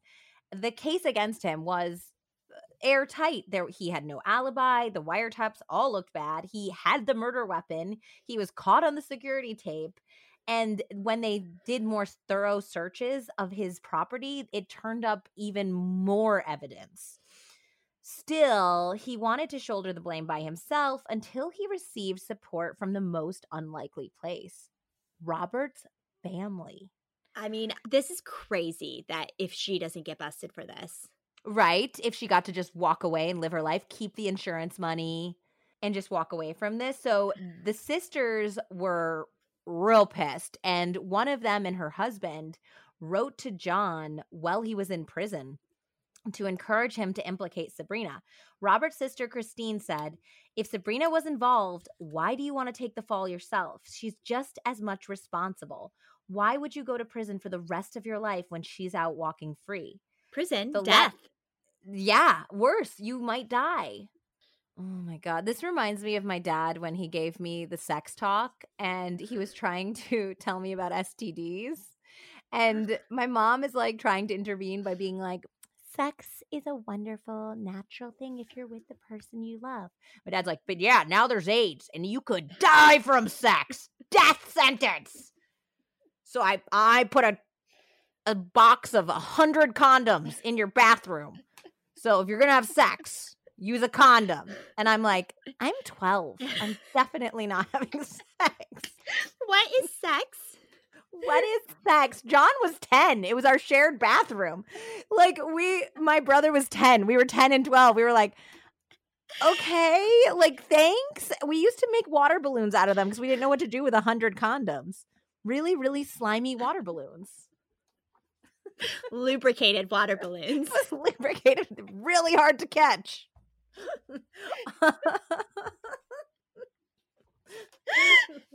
oh my god. Oh my god. Oh my god. Anyways, this was if he gets the death sentence, this is what my dad was talking about. Sex can lead to death. Actually, every story we cover on this show is because somebody has sex. I think it's because everybody who dies on this show is because somebody had sex. Oh, I know. It's going to be a real challenge to find like an asexual love murder case. yeah. I just I think asexuals like are very underrepresented as murderers. They just they have more ration. oh my god. Oh my god. Okay, so the letter also mentioned that while he had been locked up, Dale Smith, the husband of their former swinging partners, had been spotted at Sabrina's house several times. This is unbelievable. Yeah, she went back to the old, old guy. I mean, this is a long time. They were swinging, they started swinging in 20, 2008. Actually, 2008 was uh, when I think it might have ended with your that couple. Your husband is dead, and your husband's murderer, who you conspired with, is in jail, potentially getting the death penalty, and you're banging some other swinger dude. Yeah, with this, your kids she, around. She doesn't know how to be alone, really, really badly. Do you think her and Dale talk about God? No. I don't know. I think she's like my feeling is that she's one of those women who is like molds herself into whatever the guy wants. Yeah. Yeah, for sure. Because it, it didn't seem like her and her husband were particularly religious. And all of a sudden this new guy comes along and Well, she he, just wanted him to kill her husband, obviously. I think so too. Yeah. Do other people not think so? No, I just think that her as you'll see, we'll get into the trial and what people think. And her motivations are just very nebulous. Like it never comes across that she wants the insurance money. It does come across that she loved Jonathan. So it seems like uh, she she really did have feelings for this young guy. But as soon as he goes to jail, she turns around and she's with somebody else. So that it, it, that kind of muddies the waters, you know? Yeah. Yeah. So they said that they did this intentionally to poke the bear, so to speak. And Jonathan ended up writing them back about God and, of course, his favorite word, forgiveness. And he said that he would make sure that the whole truth came out because they were owed the whole truth. Yeah. So even though he didn't explicitly say that he was going to turn on Sabrina, he really started seriously considering it because he was now influenced less by like saving his own ass and more at the pain the family was feeling. Yep. And, and he did was he like, know about Dale too? And he didn't know about Dale. So he's like, wait a minute. So yeah, so there's a very great rundown of of him and his lawyer talking to the DA. So I'm going to read this selection um, from Better Off Dead. Cool. To make any sort of deal appealing to the DA, Jonathan would have to tell all about Sabrina. He can't go in there and tell part of the truth, said Campbell. Otherwise, the DA wouldn't have any use for him. Why would the DA cut him any slack for just being honest? So he needs to tell the whole truth, which was difficult for Jonathan. His desire to confess was really because he wanted to come clean on what he did, the lawyer said. He's not the excuse making type who says this is all Sabrina's fault. Jonathan was saying, I'm responsible for what I did. She's responsible for what she did. And so that was kind of a difficulty. How much of his testimony would necessarily implicate her and not just him? In the end, Jonathan concluded that Sabrina needed to admit what she did herself. And his attorney Campbell said, because that was the right thing to do. She obviously had no intention of coming forward, so Jonathan gave his lawyer the green light to approach the DA. As always, this was a delicate dance for a defense attorney. He had to maintain the client's total and complete innocence, while suggesting there may be room for an admission of guilt in exchange for leniency. To walk that fine line, Campbell would present a proffer, a detailed explanation of what Jonathan would theoretically say if given a deal. Prosecutor Smith was receptive. A framework for a deal took shape. The DA would get Jonathan's full and complete confession and all the dirt on Sabrina in exchange for a prison sentence that left room for parole one day. Ooh. The, yeah, which seems like a good deal when the death sentence is on the line. Yep. The DA would also grant him immunity from additional prosecution, agreeing not to use against him anything he would say or police might find in the Limon investigation. Once we had this kind of an agreement for ground rules for the proffer, I had a meeting with the DA just in case they weren't satisfied, said Campbell. I wanted to give them everything we found so it wouldn't be used against him. So we would tell them everything that's on the flash drive, the password to Jonathan's phone. We gave them the silencer, the ammo receipt, everything that could possibly hurt us. We put it on the table. Yeah. The DA accepted tentatively. After Jonathan coughed up the proffer, the DA checked it for accuracy, comparing his account against the known evidence phone records, letters, photos, and security of videos, and of course, the wiretaps. Satisfied that Jonathan was telling the truth, the deal was sealed.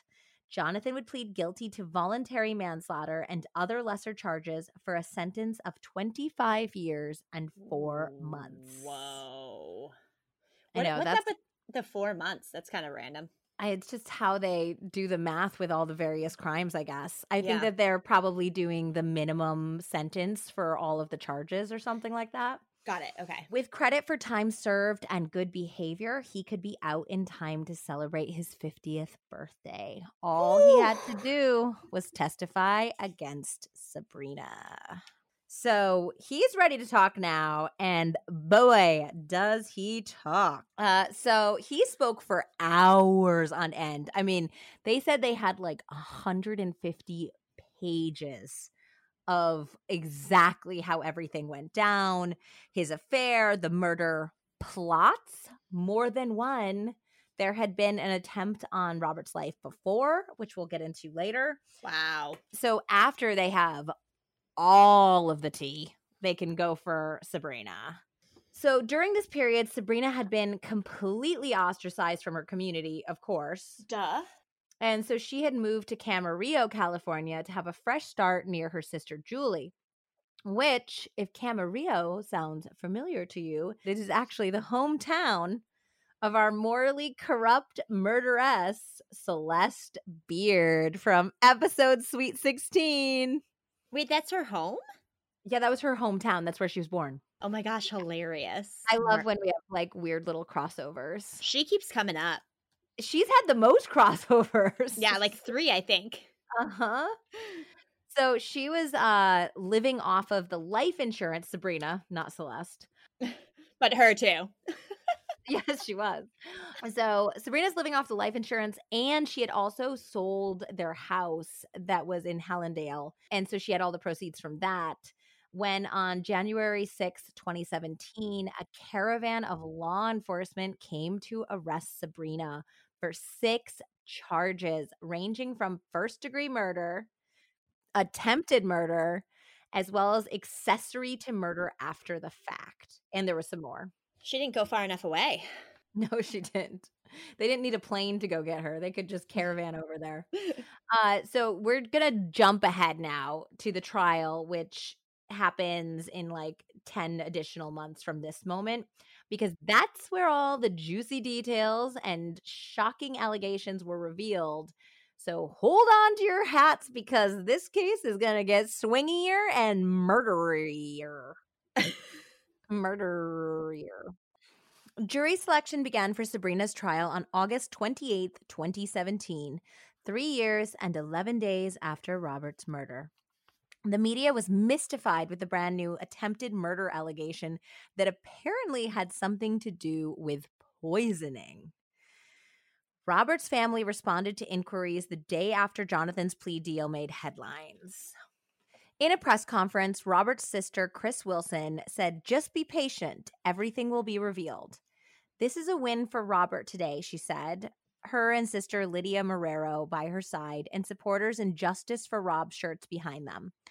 We have asked for the truth to be told since August 2014, and it has finally been told. I don't care by who it has been told, but it's told. Sabrina's behind bars, maybe for the rest of her life, who knows? But she's going to have to sit there and think about what she has done. In light of Jonathan's plea deal, it seemed she was talking about him, and tellingly, neither sister mentioned him by name. They saved their anger for Sabrina. We have answers to the questions we were asking two and a half years ago that Sabrina and nobody else would give us, said Lydia. It's a shame that it breaks both sides of our family like this. I don't know how she can bring that kind of grief, disappointment, and embarrassment to her family, to our family, to all the friends that gathered that tried to sympathize with her in the past. The story she told, it just wasn't right. So, the poisoning allegation finally was explained in the criminal complaint against Sabrina. It said that in March 2014, Jonathan plotted with her to mix poison in food intended for Robert. Ugh, so horrible. So horrible. Court documents filed the following week filled in the details. Jonathan had put arsenic trioxide in a batch of Robert's favorite dessert, banana pudding with Nilla wafers. Um, that is so fucked. It is because that's like the sweetest dessert I've ever heard to be your favorite dessert. And somebody's going to put it in the banana pudding. Yeah, vanilla wafers in like a murder plot just is not right. No. Sabrina was to give the pudding to her husband. We've got murder pudding. Murder pudding. murder quilt, murder pudding. Pudding, murder, everything up in this piece. But the plan was abandoned at the last minute out of fear that they would get caught if the poison were found in Robert's system. The documents also added another shocker. Researching the effectiveness of the poison, Jonathan laced a piece of salmon with arsenic and gave it to an annoyingly barking neighborhood dog. Jonathan never saw the dog again. That sick fuck. I know. Just when we were kind of feeling bad for Jonathan, he's a dog murderer. Oh my God. I know. Now we can't feel bad for him, even a little bit. I mean, he already killed a man. We weren't feeling bad for him. But to kill kill a dog on top of a guy? Also, what did that dog do? He just barked? That's what dogs do. Yeah, this guy sucks. He sucks. A murderous love triangle with poisoned murder pudding was too much for the news to resist. The case got blanket coverage on Bakersfield television. Sabrina's lawyer, Richard Terry, got edgy about the publicity. None of it was good for his client. He asked the judge to move the trial because of the threat of a tainted jury pool. Oh, judge. Brownlee said no for now. He wanted to hear what the potential jurors had to say. And so after they interviewed over a hundred jurors and selected the the you know the jurors that would be used, they were like, "Nah, they're not a, they're not tainted, so you're good. Sorry, bitch." yep, we're gonna do it in this area, and everybody knows who you are. Sorry, fucking banana pudding murderer. Yeah, you banana pudding bitch. So the trial proceeded on September 11th, 2017. The prosecution's case was that Sabrina was equally responsible for the slaying of her husband as Jonathan was, that it was the intention of the murderous duo to replace the sinner, Robert, I say in quotations, with the God fearing Jonathan as partner to Sabrina and father figure to Robbie and Leanna. Sabrina's defense attorney was attempting to make the case that Sabrina had been a vulnerable, dim witted dupe trapped in a sex fueled lifestyle, yearning for a better path. I like always love it when they like when the how they spin this. Yeah, yeah. Mm-hmm. That and let me, let me guess, case. he's a male. Yes, that this was the case of a simple, outgoing woman who's a high school dropout who was unhappy in her marriage, who fell under the evil spell of a highly intelligent killer who used romance and religion to suck her into a murder cover up without her ever knowing it. Mm-hmm. That's why she was going to put poison in his favorite dessert. Mm-hmm. They also tried to say that during these wiretaps, it was an affair, not a murder that Sabrina was covering up for so long. And she was doing it because she not only had misplaced love and affection for Jonathan, but she was protective of her husband's legacy. She was doing him a favor by not coming forward because then nobody would know that she had an affair, that he might have had an affair, that they were swingers. She was doing it to honor him. Mhm. Mhm. the only evidence we have that Sabrina is involved is Jonathan, said her attorney Richard Terry. First up for the prosecution was the Bernatines, Jason and then Kelly. Though the two were united in their belief that Sabrina was wholly responsible for Rob's death, it appeared that the pressure of the investigation and media scrutiny had shaken their marriage. By the time the two hit the witness stand, they were recently divorced. Oh no. Mm-hmm. Both members of the former marriage denied that they were part of a swingers club, but did admit to sexual contact with both of the Limons. Both of the Bernatines claimed that there had been lesbian sex acts between the women, as well as oral sex engaged between some members of the couples. However, they claimed sexual intercourse had never occurred cross partner and that members of each couple had not seen the opposite sex partner of the other behind the spouse's back. So I told this, I was reading the story to Nathaniel, and he's like, Oh, yeah, you know, that's uh, soft swapping. I was like, What? He's like, yeah. He's like, the term for that is soft swapping. I was like, and you know this why?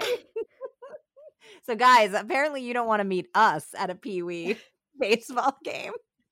Or do they? Or do they? Maybe you do. I'll get my my swinger wink and handshake ready. Gotta get your Capri Sun. Can you see me at a Pee Wee soccer game? Like you might be. You might be actively sipping my own Capri Sun.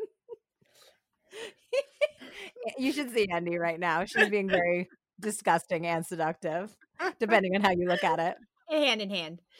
Yeah, they really one hmm. man's disgusting is another man's seductive. Yep.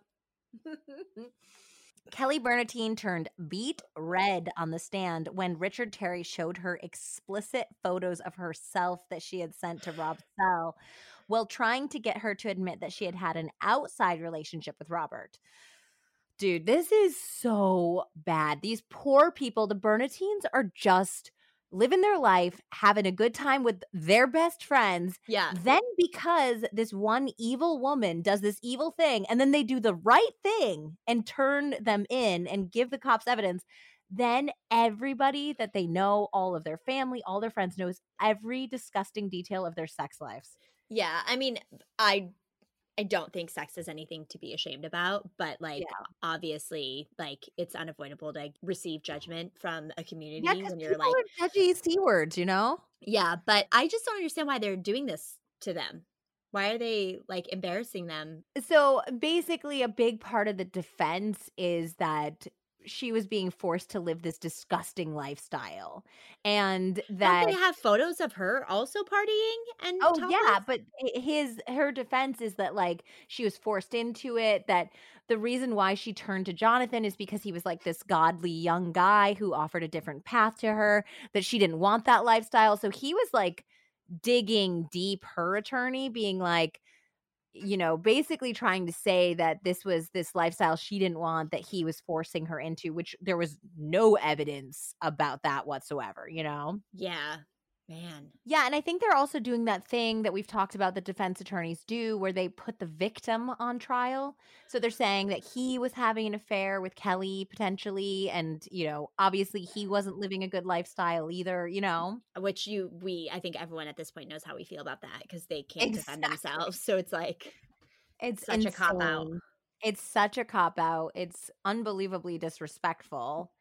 And I mean, the other thing is like stepping aside for a second, all of this sex stuff was between consenting adults and they were being completely honest and straightforward with their partners. They were yeah. they were participating with their partners, you know. It's just like you said, there's nothing that anyone should feel ashamed or embarrassed or put on trial for. But, you know, in this community they are being and they have this defense attorney who's in their face and can you imagine being like shown explicit photos of yourself being shown at a trial? No. It's I can't just, believe that that can happen if they're like removed. It was unclear in the book whether he was just showing them to her as evidence, but the jury and the attorneys and the judge all have yeah. access to whatever goes into evidence, you that's know? That's fucked up. I don't like mm-hmm. this guy. Do not do not like him What's his all. name? Richard Terry. Ugh. God, defense attorneys have to be real sleazy sometimes. Yeah, I think like I think there's a lot of times they're necessary. Yeah, you, you know they have to defend innocent people, and that's doing good work as well. But oh, sometimes the things that they do to get their clients off is so skeezy. I know. So they also spoke at length about Sabrina's affair with Jonathan and their early suspicions about their involvement in the murder. The prosecution also brought up Jonathan's friends and family to offer the counter argument that Jonathan was basically a good guy caught up in a web with an 11 years older femme fatale because they were trying to paint her as this vulnerable, naive dimwit yep. who had been taken advantage of by this smart guy and they're like, wait a minute. What if it's this older woman that wanted her husband gone that took advantage of a young, naive guy, which is the real case, you know? Yeah. And honestly, given that he killed a dog, I feel like it's somewhere in the middle. She's not innocent. He's not innocent, you know? Yeah, they're both not innocent. They're just both terrible people, especially. I really, really hate it when people try to justify their actions by like using God or any other ridiculous trumped up reason, you know? Yeah. They, of course, also brought up the wiretaps and the forensics, and then it was time for the big show. Jonathan Hearn himself to hit the stand. Jonathan was now 27, but still younger looking than his years. And he detailed a love affair that began when he was only 22 and Sabrina was 33. So, like I said, they had met at Costco where Sabrina didn't wear a wedding ring due to her job in food services. By the time she revealed she was married, they had already spoken several times on the phone, and he was completely captivated by her. So she said she didn't wear a wedding ring because Costco didn't allow it because she was handling food. Mm-hmm. I don't know if that's true. If you guys work at Costco, let us know if the sample or people any- can't wear wedding rings. Yeah, anywhere where there's samples, I'd be so curious. Yeah.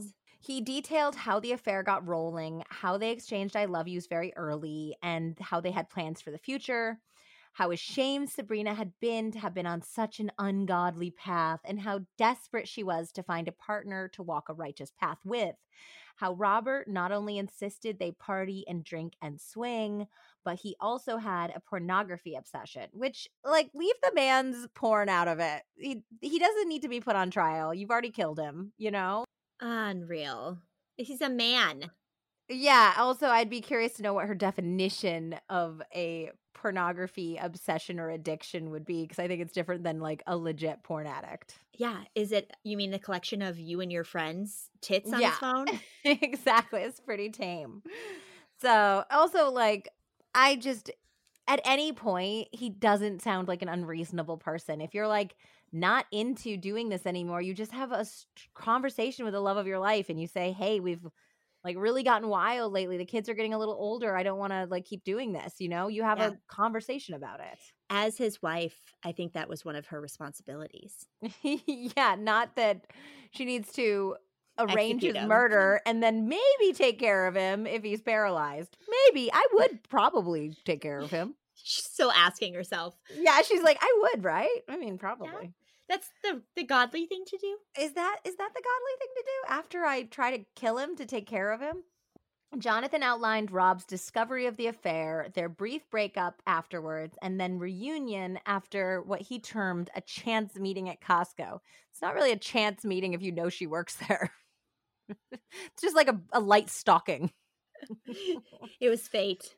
Yeah. Over and over again, Jonathan and Sabrina justified their relationship based on Rob's alleged behavior. So, this is from Jonathan's testimony. They had an open relationship where he was pretty exploitative. At least she expressed to me that he was pretty exploitative and he objectified her. And pretty much the emotional entanglement or conflict with that was there. Here she was, married to him, but yet he was pretty much willing to pass her off to any other guy and not leave the doors of their marriage closed. When she tried to talk to Robert about this, he grew distant and absorbed himself in his work and hobbies. She expressed that he rarely included the kids in his projects, but was pretty focused on his partying, his truck, his boat. Prosecutor Smith asked, How did you feel when she was telling you these things about her family life? The foundation of a number of our conversations were justifying in nature, he said. They were to look for justification for an affair that we were carrying on and shouldn't have been, and over which I felt guilt for. They were meant to alleviate that guilt. So the pivotal moment came for Jonathan, especially when Sabrina gave him a romantic letter for Valentine's Day. So it was discovered by the police and it was entered into evidence for this case. And it reads get ready to vom a little bit. My Jonathan, I love you. I love you for finding the part of me that I never thought I'd find. I love you for wanting and needing me by your side. I love you for trusting me with your heart, your pride, your wisdom, and soul. I love you for the intimate exchanges we have. I love you for me being the one you chose to take care of. I love you for the special meaning you have brought to my life. I love you for hopes and faith in our future together. I love you for giving me a new perspective on life. I love you for wanting to live for God. I love you for seeing more than my parts and pieces and loving all of who I am. I love you for believing in me and all that I have to offer. I love you for so many reasons. I've only written a few, but in all that years bring to us, I never want you to forget that you are made for me. I was made for you. Signed, your first true love. Was, was that card from Costco? that is like written like a 13 or 14 year old girl with her first crush. Yeah. I mean, maybe Ew. the defense attorney wasn't exaggerating that she was what did he call her? he called her a dim-witted dupe. Dim-witted dupe. I knew it was something with a D. yeah. So Jonathan claims after he got this note that the tenor of their relationship changed and they really firmly decided they wanted to have a future together and obviously Robert couldn't be part of that. So at first, it kind of started as a joke, talking about killing him. And then it grew in seriousness. Divorce, Jonathan claims Sabrina said, was simply not an option for her or Robert. Guys, how many times do we have to say this? I think Just every time. Get divorced. Just period. Get period. Divorce, period. it's like oh Nike. Oh Just do it. Seriously. As ironic and sad as it sounds for Rob's sake, she expressed that he would honestly rather be dead than divorced, and that losing her would essentially kill him, which she didn't want to cause. She's she's thinking a lot about herself. That's exactly the the the next word I wrote was selfish. Yeah. So unbelievably selfish.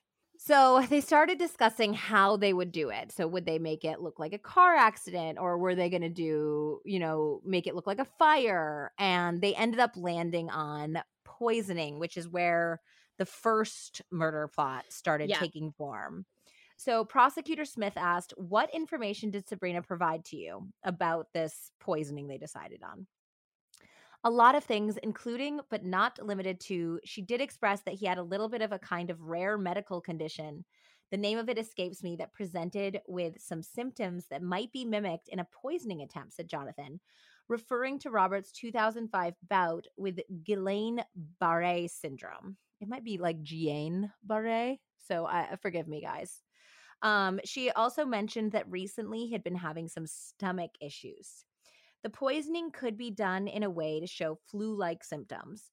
Robert would be pronounced dead on site or in the hospital without a criminal investigation. They just needed the right poison and the right circumstances. They opted for sneaking poison into his food. So, this is where he says that she told him either to put it in some sort of Costco sandwich he liked or the dessert, and they picked the banana pudding with Nilla wafers. So fucked. That's ridiculous. On March 19th, 2014, Jonathan ordered a vial of arsenic trioxide from LabChem Inc. of Jackson's Point, Pennsylvania. He purchased it through a mail order using a prepaid debit card loaded through a PayPal account under an alias. He had the arsenic sent to his grandparents' commercial art studio. The cost was $115. The arsenic arrived on April 19th. On the internet, he researched how much poison relative to Robert's weight he would need to use. He said on the stand, I experimented that on a neighbor dog. Oh, that had oh, caused no. me considerable issues in the past, he said. He laced a piece of salmon with the arsenic and tossed it over the fence. He never heard the dog bark again. So, Jonathan made two batches of pudding a large portion without the poison intended for Sabrina's family, a second secret, smaller batch laced with arsenic just for Robert. He said he drove out to see Sabrina and he believed Robert was working that day. He gave her two Tupperware containers of pudding and explained the smaller portion was the portion that he had put the poison in to put in Robert's lunch the next day. The next day, the plan was scotched. He and Sabrina decided not to put the poisoned pudding in Robert's lunch. They feared that after Robert died, their relationship would be discovered through phone records. Mm-hmm and it would look bad for them. We agreed to call him if possible and divert him from eating that poison laced pudding, said Jonathan. Sabrina phoned Robert and told him to stay away from the pudding because the bananas had gone bad. He didn't eat it, and he lived just long enough for Sabrina and Jonathan to come up with another plan. I also have something to say. Yeah. I I think that's really offensive that she packed it for lunch because I feel like the vanilla wafers would definitely get really soggy. Don't you think? Like, I feel like that's like something that you do at dinner, like after your husband's been home from like working all day at his dangerous Maybe. job, and you like freshly put the vanilla wafers with the banana pudding. Maybe some people like it soft.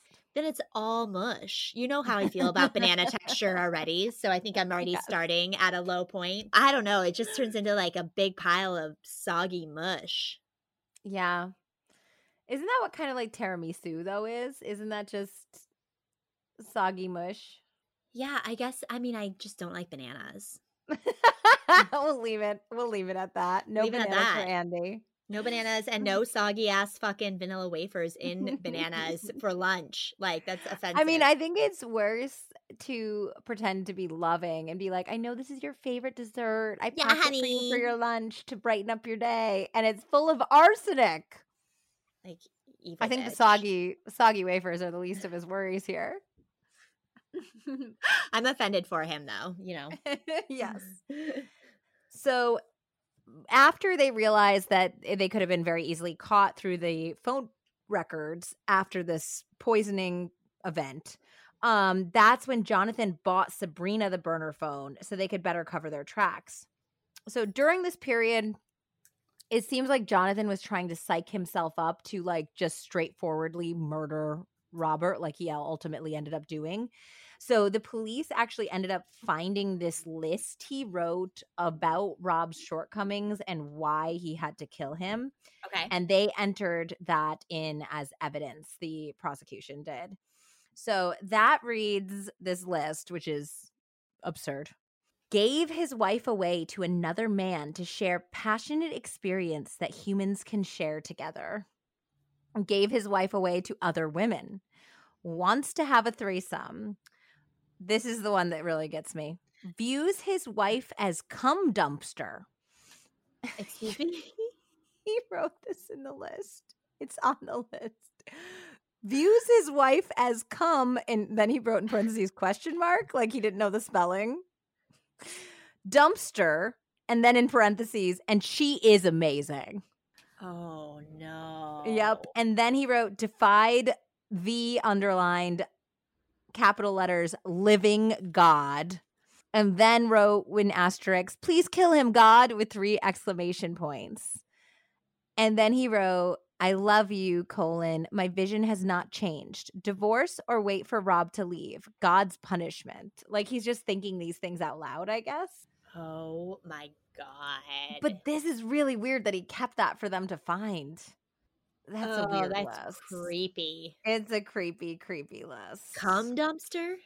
Yeah, come dumpster. You know, didn't think that had a place in this story, but here we are. Here we are. I didn't think that so, had a place in the world. no, I don't think that's a place anywhere appropriate.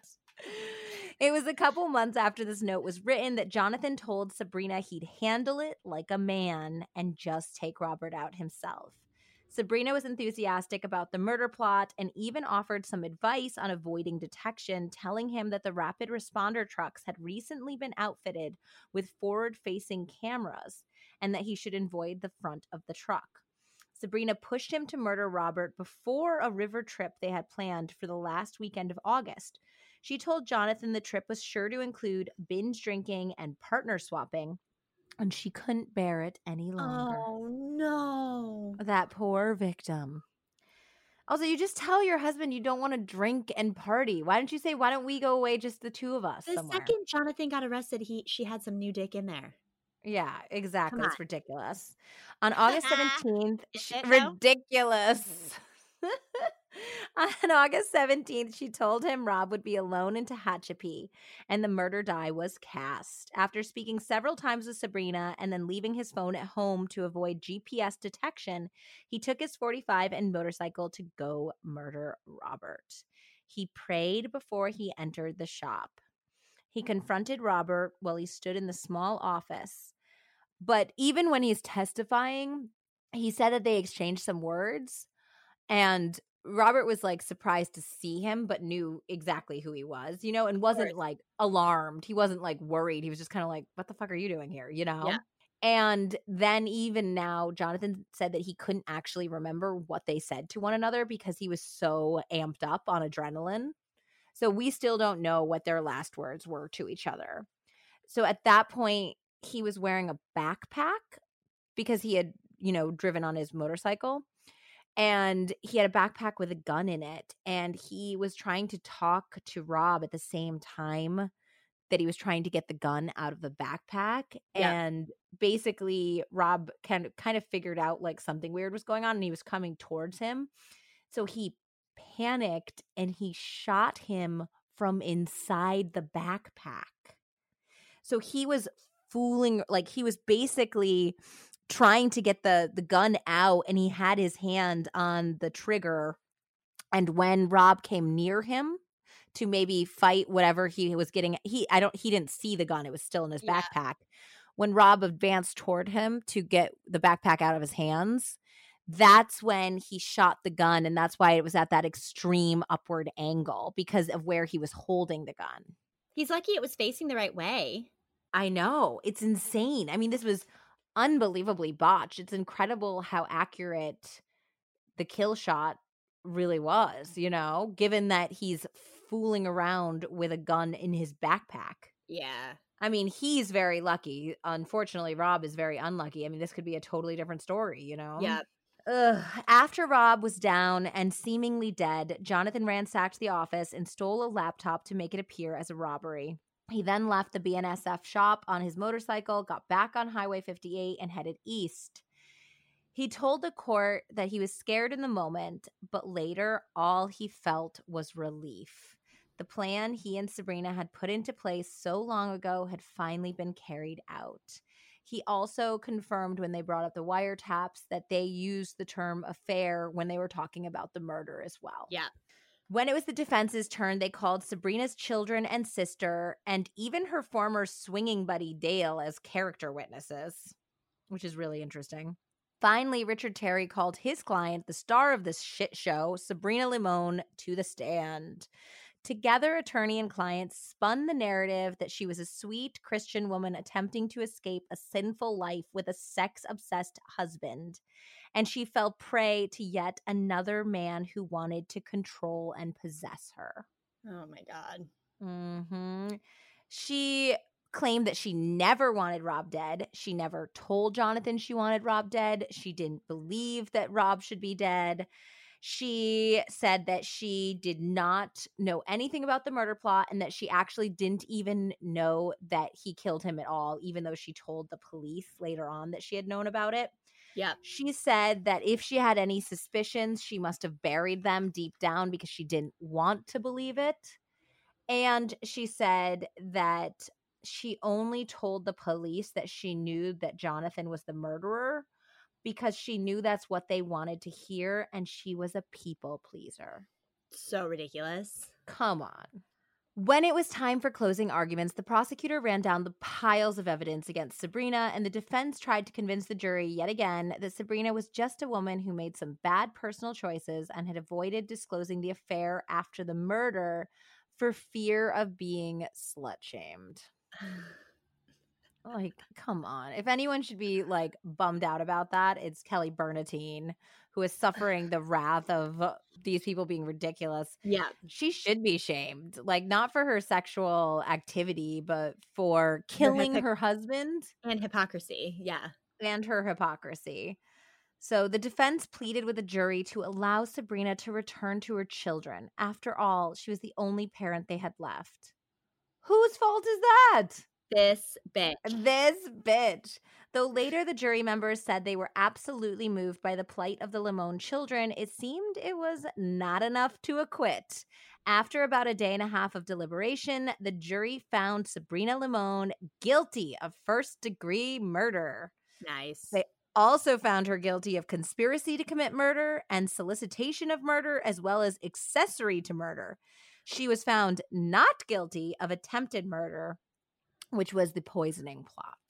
Okay, it's so crazy that it went from nothing, you're free, to, to all of those. Uh, to five charges, I think. It ends wow. up being something like that, four or five, yeah.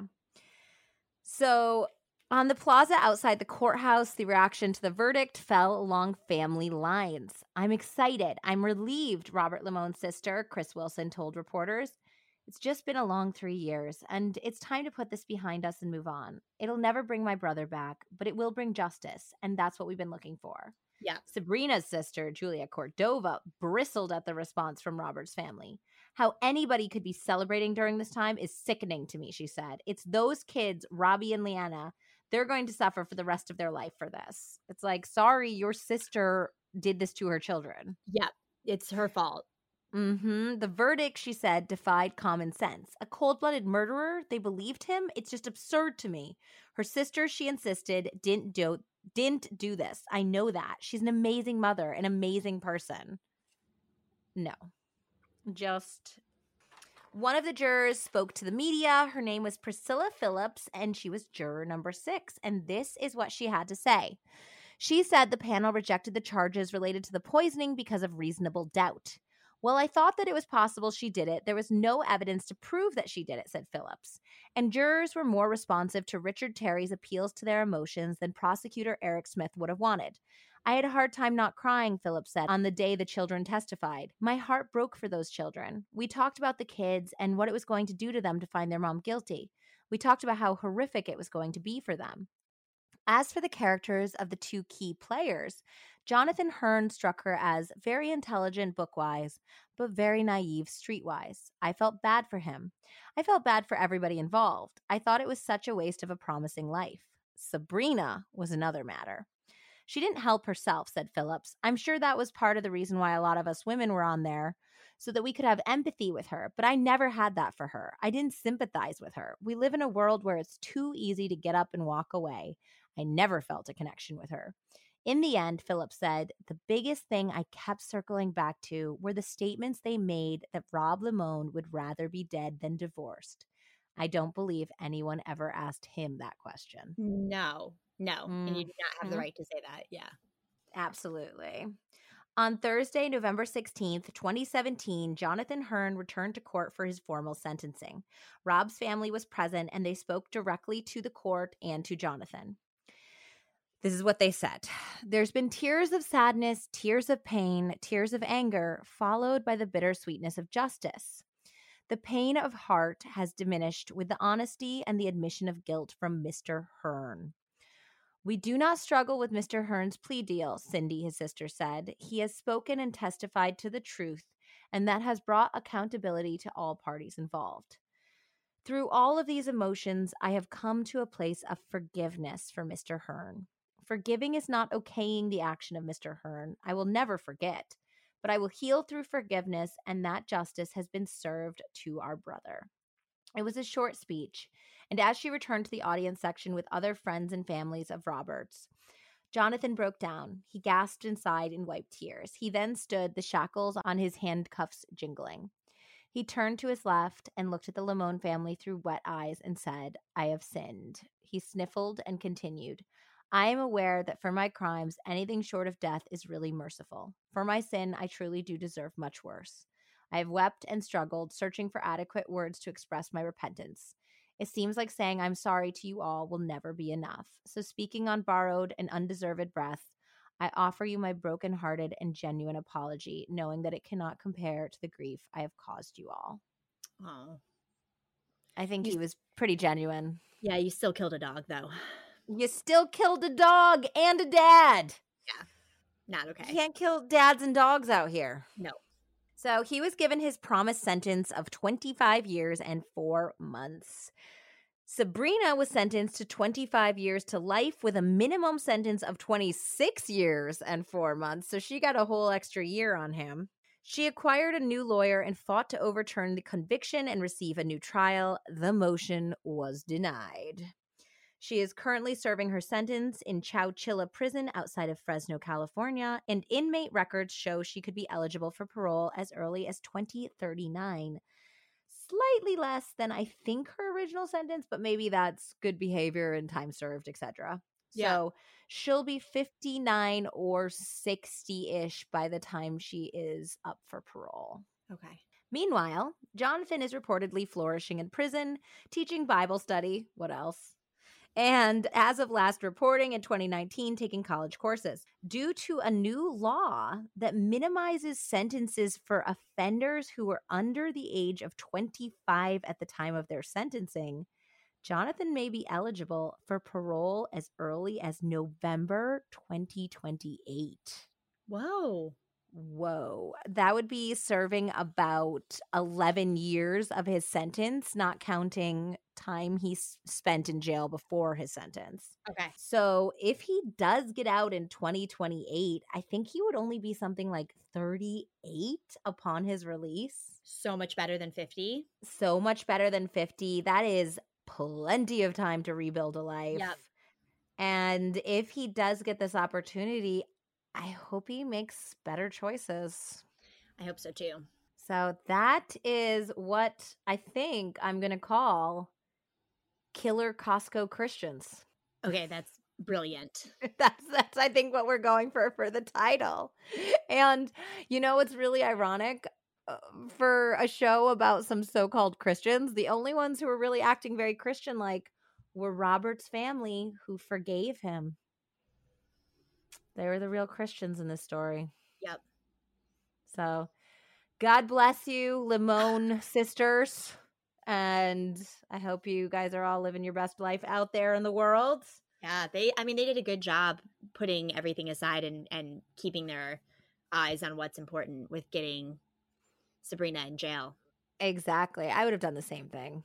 Yeah you know if you, if you didn't kill him with your bare hands if i didn't actually kill her with my own hands yep so that is this week's episode. Thanks to everyone out there for listening. If you have made it this far uh, and you like the show please take a minute to give us a five star rating. And of course, also reviews make a huge difference, not only to the algorithm that shows us to more people and moves us up the charts, but also to our hearts and souls when we read your kind words. So thank you a lot to Teresa, Renee, Brianna, and Elkirk412. You guys wrote some really beautiful and funny and sweet reviews this week that turned whatever frowns we had upside down. Learning more about our listeners and knowing what they are like and kind of reading their personalities through the reviews has been so, so fun. So I feel like it really has. I mean, it's been great to find out what your sense of humor is, what you guys respond to. And we really do feel like we're talking to a whole bunch of friends. Yeah. And, and um, we want that to continue on like a community basis with Instagram and Facebook too. So if there's ever anything that you want to chime in about or let us know, I know we had that one woman this week who told us that she was a prosecutor, right? Yes, we had a former prosecutor yeah. write to us to help us uh, better understand what happens when juveniles are uh, tried as adults. They don't necessarily go to an adult prison all the time, you know, and it's different. We were talking about it specifically in the Pamela Smart case, but yeah, she gave us some great information and also. Uh, uh, pointed us to a snapped episode she's on. So we might actually end up doing that case later on. We've also had some nice messages from people. So yeah, it, we'd love to see, you know, who you are in a review and it makes us so happy. But also feel free to DM us and let us know what you're thinking and what you like. Um, we had somebody else reach out from Australia and let us know how they were feeling about our sound quality. You know, it's it's all welcome, super duper welcome, guys. And and we love your feedback. So please review us, send us a DM, um, let us know what you're you're thinking. We love to hear from you. So, in conclusion, if you go to Costco, stick to tasting the samples, not the sample girl. Everyone, I'm pretty sure that thou shalt not kill is number one in the commandments. So, so if you're a good Christian, why don't we start there? number one. And as always, just get divorced. Please. Theme of this show just get divorced.